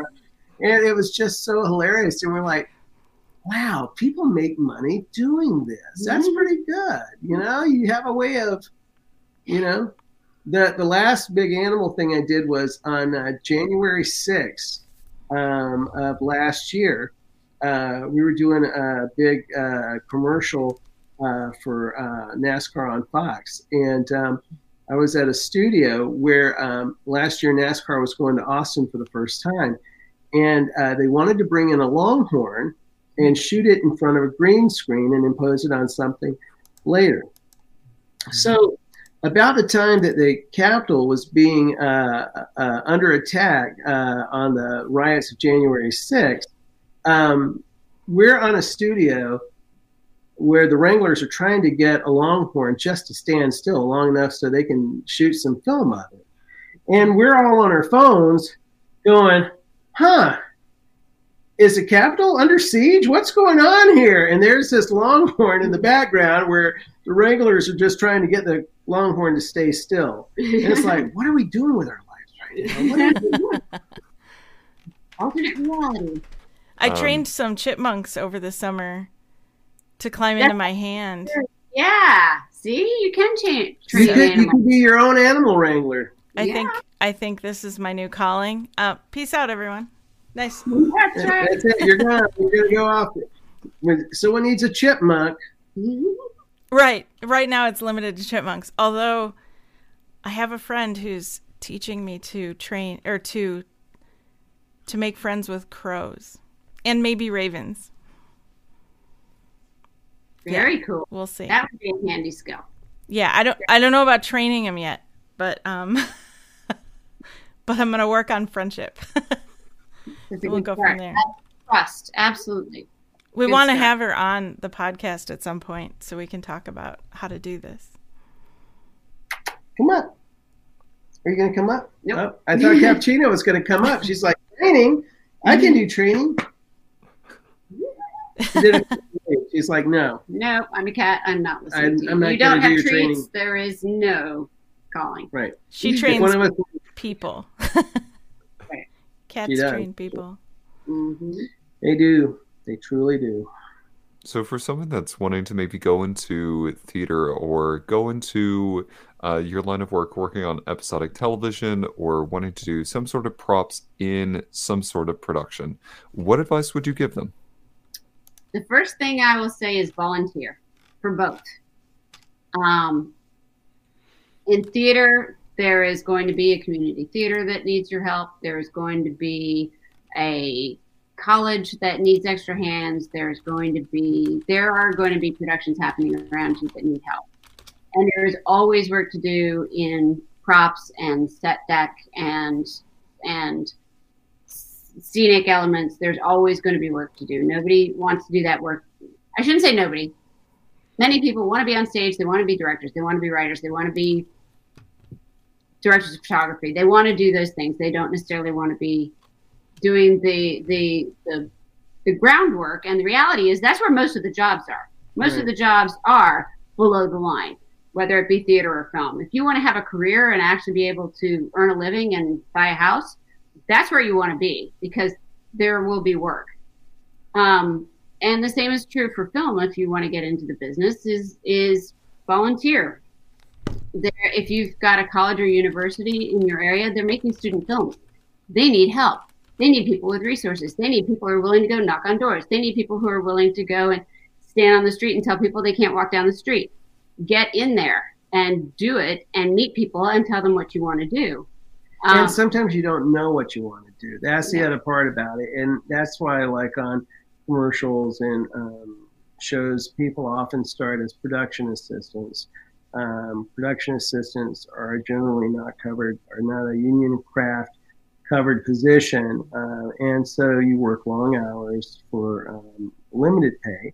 But often, sometimes you make more money than you do in live entertainment. So it's all kind of relative, but it's a good opportunity to figure out if you want to work long hours, if you want, you know, or what other departments may be interesting to you, you know? Yeah, because working as a PA, you get to meet everybody in every department and see what the difference is between a grip and an electric, and what it means to be a dolly grip, and what it means to work in the costume department, makeup, hair, wardrobe, all of it. You start to see how all of it works and who all of those people are and how all of it fits together. So in addition to student films, there are very often film communities in towns. It doesn't have to be a very big town to have a film community, to have people shooting stuff on the weekends, to be doing little film festivals, to be shooting stuff to submit to the 48-hour film project and things like that. There, or like Jillian said, like in Charlotte, there's an organization called Carolina Film Community, CFC, where a lot of people go to network and really, you know, kind of get their foot in the door and try to make those connections. And, you know, a lot of times it's about being in the right place at the right time. And, you know, I think if it's really trying to figure out what you want to do, because, you know, I think, as Jillian said, a lot of people say, oh, I want to act, or I want to direct, or I want to write. Well, I think a lot of people enjoy that. Some people don't. Some people don't want to be on a stage or in front of a camera. Jillian never does. Which you wouldn't know from as much as I'm talking here, but, you know. She enjoys, you know, being part of the creative process by being on the other side of that. And, you know, different people have different skill sets and different abilities. And, you know, sometimes we've been able to find people with costuming skills that become great prop people. Sometimes people with graphics, graphic design abilities that have become prop people. And, you know, sometimes it's about having the time and the opportunity to train people, to teach them some of the tricks of the trade. And, you know, to be honest, I think we're always learning something ourselves, and that's kind of cool because, you know, you don't start improv and know how to make a suicide vest. When Jillian made the suicide vest, she had to actually spend time researching and figuring out how to kill yourself and other people at the same time, which you are a lot of great watch lists. I was gonna say that's a The funny story for Homeland is we were both coming home at night, and she had parked in front of the house, and I had parked in front of the house instead of her driveway. And I got out of my car, and she said, hey, come look in the back of this van. And she opens up this van that production had provided her for the show. And there is a box in the back of the van, and looks like just a box you would get from a department store, you know, that would have clothes in it or something that you purchased. And back when people used to do those kind of things. And she opened it up, and it's a suicide vest. And I was like, you drove home with this? And her first reaction was, and she pulls out her phone, and she. No, it's a business card. I guess a business card. I pulled out the business card of the head of the Charlotte Bomb Squad. Yeah. And I said, I have his number, and I'm keeping it with me. So if I get pulled over, I'm just putting my hands up and saying, call this number. He will vouch that this is a prop. Yeah. Because I actually, you know, I have to learn about not only like what foods would be appropriate for the era, but and what the electronics would be, but things like blood spatter and how to set up the CSI scene, and you know, what does blood look like when it's burned on a baseball bat, and all of these weird things that I have to figure out. And when I figured out when I was working on the design for the suicide vest, I wasn't sure I was wiring it right, because part of it was I really don't want to go so far down that rabbit hole and look at all of those things that I'm gonna, you know, really like get my internet shut off. And you're gonna get raided any minute. I was gonna ask. Well, by the way, you can buy fake C4 and fake wiring and fake parts to make fake detonators, fake things to make bombs, because they make them to train people who either build bombs, who detonate bombs, who defuse bombs. We're working with, at identifying terrorists and that kind of thing. And you can buy inert products to do these things. And so I had ordered all this stuff and got all the parts that I thought I needed. And I used my local resources. So I had called the Charlotte Police Department, and I had found out about the bomb squad, and I had gotten a hold of the person who's the head of the Charlotte bomb squad, who, by the way, was teaching bomb detection and how to defuse bombs all over the world. So he was, the Charlotte bomb squad was a big deal, because remember, we had the DNC here, we had the Democratic National here, and so a lot of our equipment and people got really, brought up to a new level because of that. And so he came in to talk to me. I had all this stuff laid out on the table, and I had one that was put together the way I thought it was supposed to be, right. And he walked in and we met, and he said, "Just so you know, if I didn't know that this was a prop, I would have backed out of the room and called the bomb squad, because it looked real enough." Wow.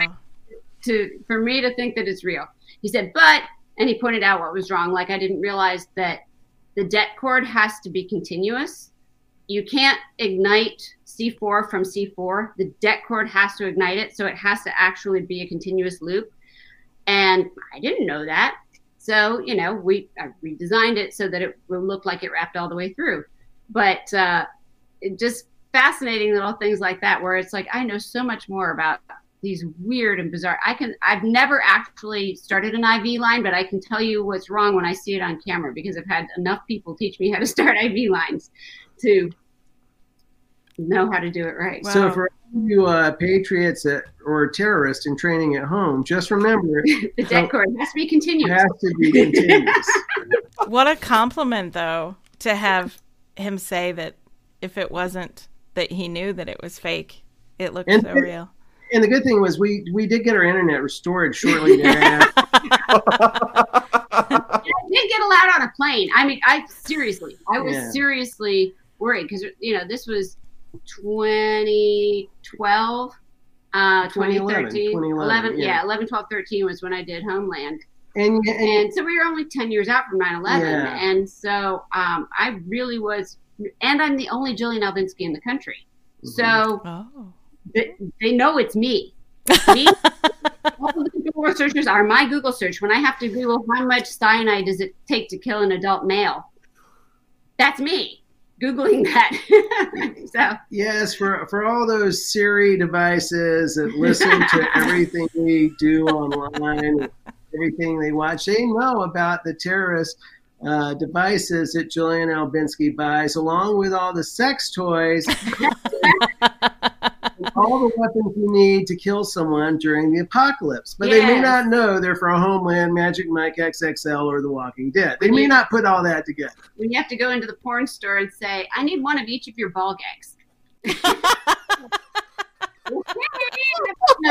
Really, they're props. And I'm like, for trivia night, Emily, you can ask, is that for Homeland or Magic Mike XXL? The answer is both. Both. Yeah, the gags were only Homeland. The dildos were for Magic Mike. Oh, yeah. See, even I get it wrong sometimes. So we're going to add a stream this week, and we're just going to go through Jillian's Google search history. Yeah. Right. You can go to her website, which needs a little updating, though, JillianAlbinski.com, and you can see links to a lot of photos and some trailers for things if you want to check it out, and you can see some of the things she's done over the years. I don't know if you'll see the TSA search or the Department of Homeland record for her. Probably not, but yeah. Thank you for bringing up her website. I meant to ask that before to share with everybody. I'm pulling it up now. Ooh. Mm-hmm. Wow.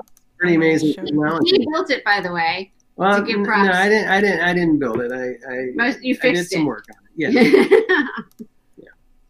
I'm going to show everybody real quick, so they know what to look for. There you go. Yeah. There it is. And there she is, right there, sitting there on the set of here. Yeah. with a photo by Jane Page, right? Yeah. Yeah. That's the one. I like that picture. Thank you. I like that one too. So yeah. Oh, go ahead. I'm sorry. No. Go ahead. I was just going to say it's JillianAlbinski.com for anybody who wants to look it up. Jillian with a G and Albinski with an I.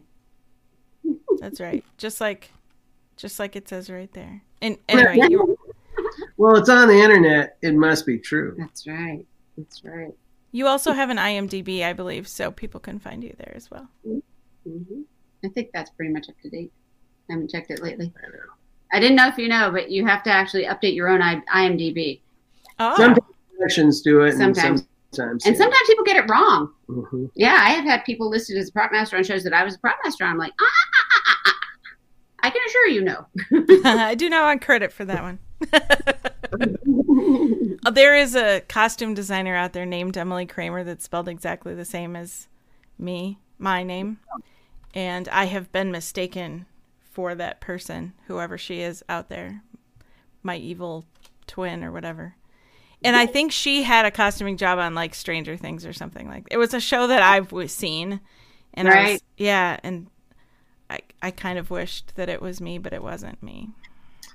Well, fortunately, Douglas Young is a very common name. There's a lot of IMDb entries in it. And also, when I was back in live entertainment, I used to have Google alerts set up for my name because I'd often get quoted in the media for things. And so I'd always want to get a heads up about what they got quoted wrong in articles. And the other advantage of setting up Google alerts on yourself when you have a very common name is you get to find out how you die about once a week when you have a very common name.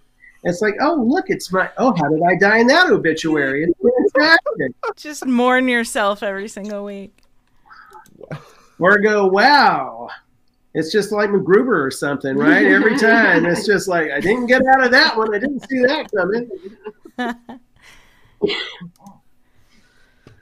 Well, thank you guys for doing this tonight. This was so much fun. I learned a ton, and we've talked a lot about the industry before, but I still learned quite a bit tonight.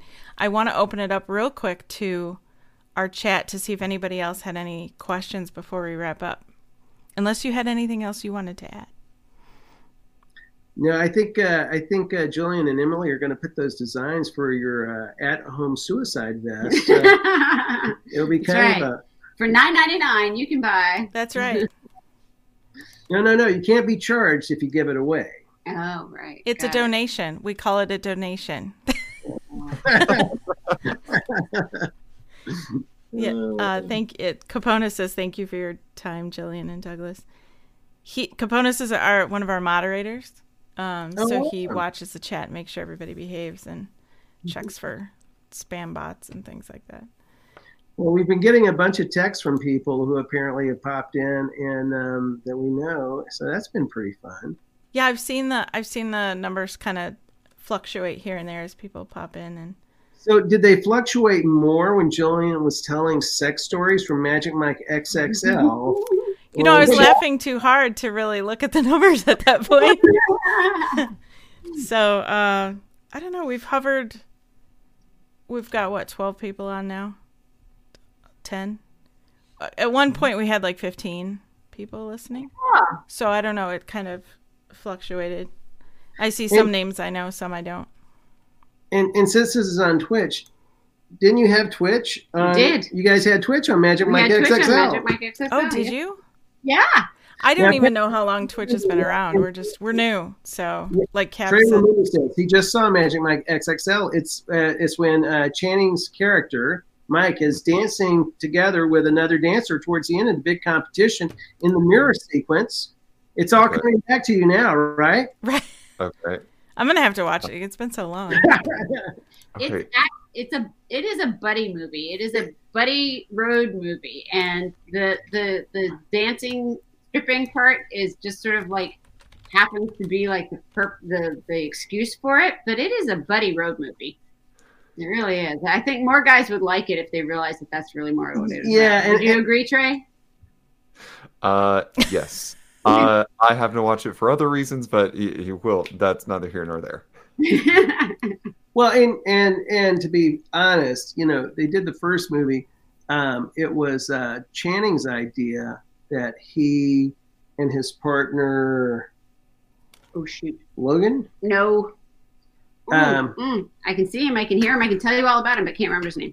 Anyway, Channing was doing something with Steven Soderbergh, and he said he had an idea for something. And Steven said, great, put a script together, and I'll take a look at it. Now, to be honest, that happens a lot in the business. And what people rarely do is put a script together to take a look at it. I mean, they just, it's like, oh, great, Steven Soderbergh said I could put a script together. And they never do anything about it. But Channing and his partner, Reed. Reed, yeah, you're good. I just got it. It's Reed, Carolyn. Yes. They put together a script. Sorry, Reed, I do love you. I'm sorry, I couldn't remember your name. They put together a script, and they took it to Steven Soderbergh. And Steven Soderbergh, in all his great brilliance, said, hey, this is great. We can't use all of this. We'll trim it down. But we can't get a studio to give us make money about male strippers. And so what he did was he financed it himself, and he treated it like a small independent film. And the brilliance of Steven Soderbergh, who really is one of the most creative people in the industry, most efficient in terms of how long he shoots, because he shoots and edits on the same day, is that he realized that he could not sell a studio on the vision for this project. So basically, they called in a lot of favors. The actors worked for scale. They made it for a limited amount of money. And after he had the film together, then he took it to the studio. And, of course, the studio bought it and distributed it, and it made over $100 million. And so, great credit to independent filmmakers who, really just understand that sometimes a dear friend of ours, Judith Allen, who's first president of Women of Performing Arts, once told us, she's like, for creative industry, people have a lack of vision. And she's absolutely right. Sometimes people just don't understand the vision. Blinders. Yeah. This is the way it's done. It's like, sometimes you have to do things a different way, find a different path. Right. To get to where you want to be. And, and for Steven's, brilliance in actually saying, let's show them how much fun this is. And they did it. And then when they did the second film, they had full control over it, and they had people like Donald Glover appear in it, and they had Jada Pinkett Smith and Andy McDowell, who we've talked about already, as well as I saw that. So I have a script about a woman who moves to Minnesota and tries to train a squirrel. See, that's the problem. She only knows how to train chipmunks. So, her fatal flaw is she shouldn't have tried the squirrels. That's right. It's a huge jump in species. Yeah, I don't know. But maybe that's what brings it all around is even though she moved there to try to train the squirrel, she finds her true calling with the chipmunk. They're so this cute. Saturday on Lifetime. We're going to have a whole new, for that, when we go through your browser history, we're going to have like a modern romantic at night version. Yeah. Oh, yeah. There's going to have to be some serious beverages in whatever cups you bring. Or that's right. They're just decoy cups. I mean, if anything that was learned in the pandemic, it was that a lot of people should understand props a lot better, because how many people on their Zoom calls had tea or coffee in their cups as they sat through their weekly meetings or their daily meetings? And spilled them into their keyboards. There's that too. Ruins their laptops. How much vodka is in this drink? I was thinking they were drinking more adult beverages as they had to listen to their bosses. That's probably accurate. A lot more day drinking happened. Yeah. Happens. Depends. Actually, more drinking did happen, especially during 2020. Alcohol sales soared during 2020. I believe that. For sure. And that was followed by the lack of alcohol in 2021, thanks to supply chain issues. They called it Dry January, but it was really because it was a forced Dry January. I keep waiting for more people to ask about the woman who moves to Minnesota and tries to She's a mystery. I think they're unfortunately Lori Loughlin had that bad situation with the scandal, but she would have been great in that, right? Wow, we could cast all kinds of actors in that role. We could. I mean, I don't know. I think Reese Witherspoon right now is like trying to option the story right now before it's even written. That sounds amazing. Nicole Kidman is a woman in Minnesota and tries to train a squirrel. I don't see her training a squirrel, but okay. Instead, she marries a farmhand who happens to be a country artist after a rare situation involving a squirrel. I don't know. Oh my God.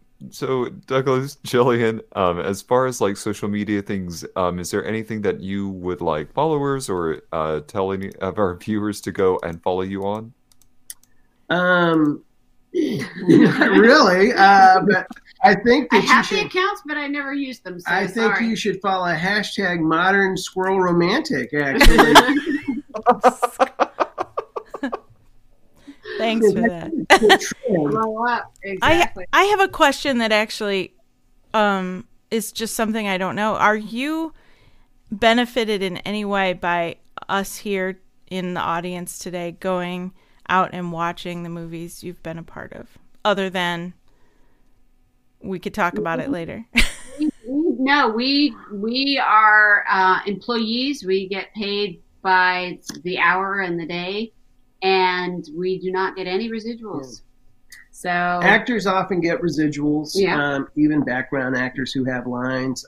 Directors get residuals, assistant directors, they get residuals. Writers, producers, all the people at the studio, but generally the below the line is generally who gets residuals. Okay. So we are below the line, so we do not get.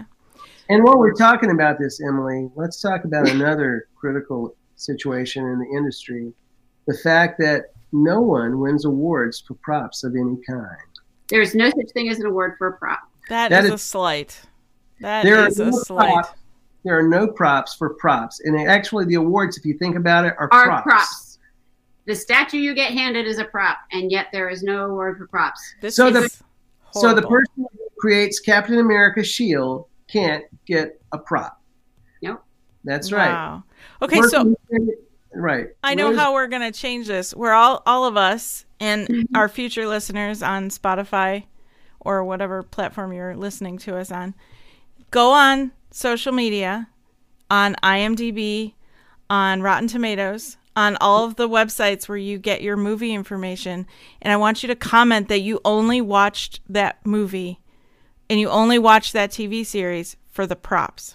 That's right. And there should be an award. And we're be an award. We're going to create a new hashtag, Oscars, Where Props. Say that again. Oscars, Where Props. Oscar.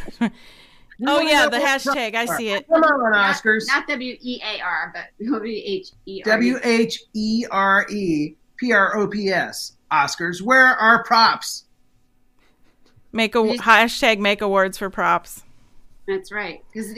So if a production is nominated for an Academy Award, for instance, for production design, the production designer gets an award, and if they win, the production designer gets an award, the decorator gets an award, the art director gets an award.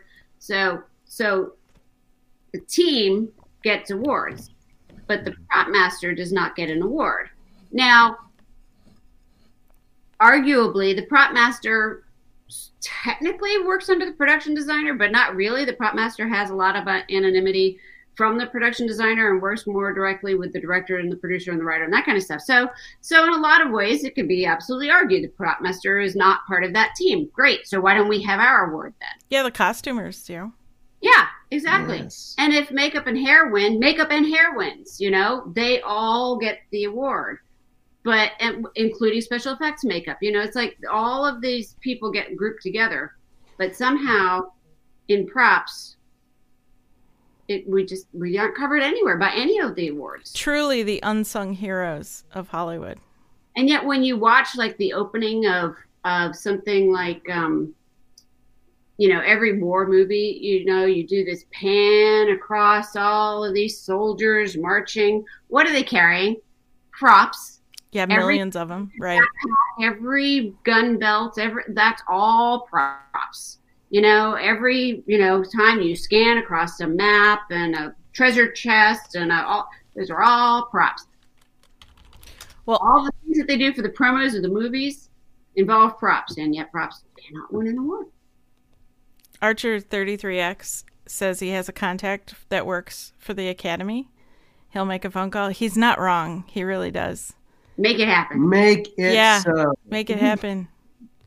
Hashtag props for props. That's right. I like that. Let's start that. I'll be posting that on our social media. Yeah. That's right. That's right. I mean, can you imagine? We've actually joked about it that if we had the spare time and the editing resources, we would take all the classic films, you know, whether it's like a John Wayne film, you know, of him going into High Noon or whatever, and taking out the gun, you know, taking out Rosebud for Citizen Kane, taking out the lightsaber for Luke Skywalker. It's like, where would you be without props? Mm-hmm. Take away the lightsabers. Yeah. And it's just a bunch of vroom sounds. Exactly. It's these guys just moving their hands going. Just, I'm using the force because that's all I have. That's right. Clearly, they all took lessons from Mr. Miyagi. Wax on, wax off. Because he had no props. That was what was wrong with Mr. Miyagi. He had no props for his karate school. That's right. Well, thank you so much for joining us, guys. This was such a great night, and you're welcome back anytime. Thank you. We'll have to join you guys and listen. Yeah, that's right. Please do. We'd love that. The hashtag's already picking up momentum online right now. It's hashtag props for props. Yeah, already happening. And there's Oscar Wear Props. We're going to steamroll that for you, right? Right. Absolutely. And, you know, I can't wait for this whole pandemic thing to be closer to tame so that we can work together at some point. I think that would be fun. We have to finally go and do the photo shoot. I would love that so much. That's right. So I would, So go to JillianAlbinski.com, go to all the movie websites and comment props for props, and tune in to Spotify. Thank you very much for joining us. Thanks. What, Trey? I'm sorry. What about our quote? Our quote for the night. Oh, our quote. Yeah, I'm so sorry. I always forget this stuff. You have the ability to affect 250 people in your life. How will you be influential? Thank you for tuning into the Modern Romantic Podcast tonight. Have a good night.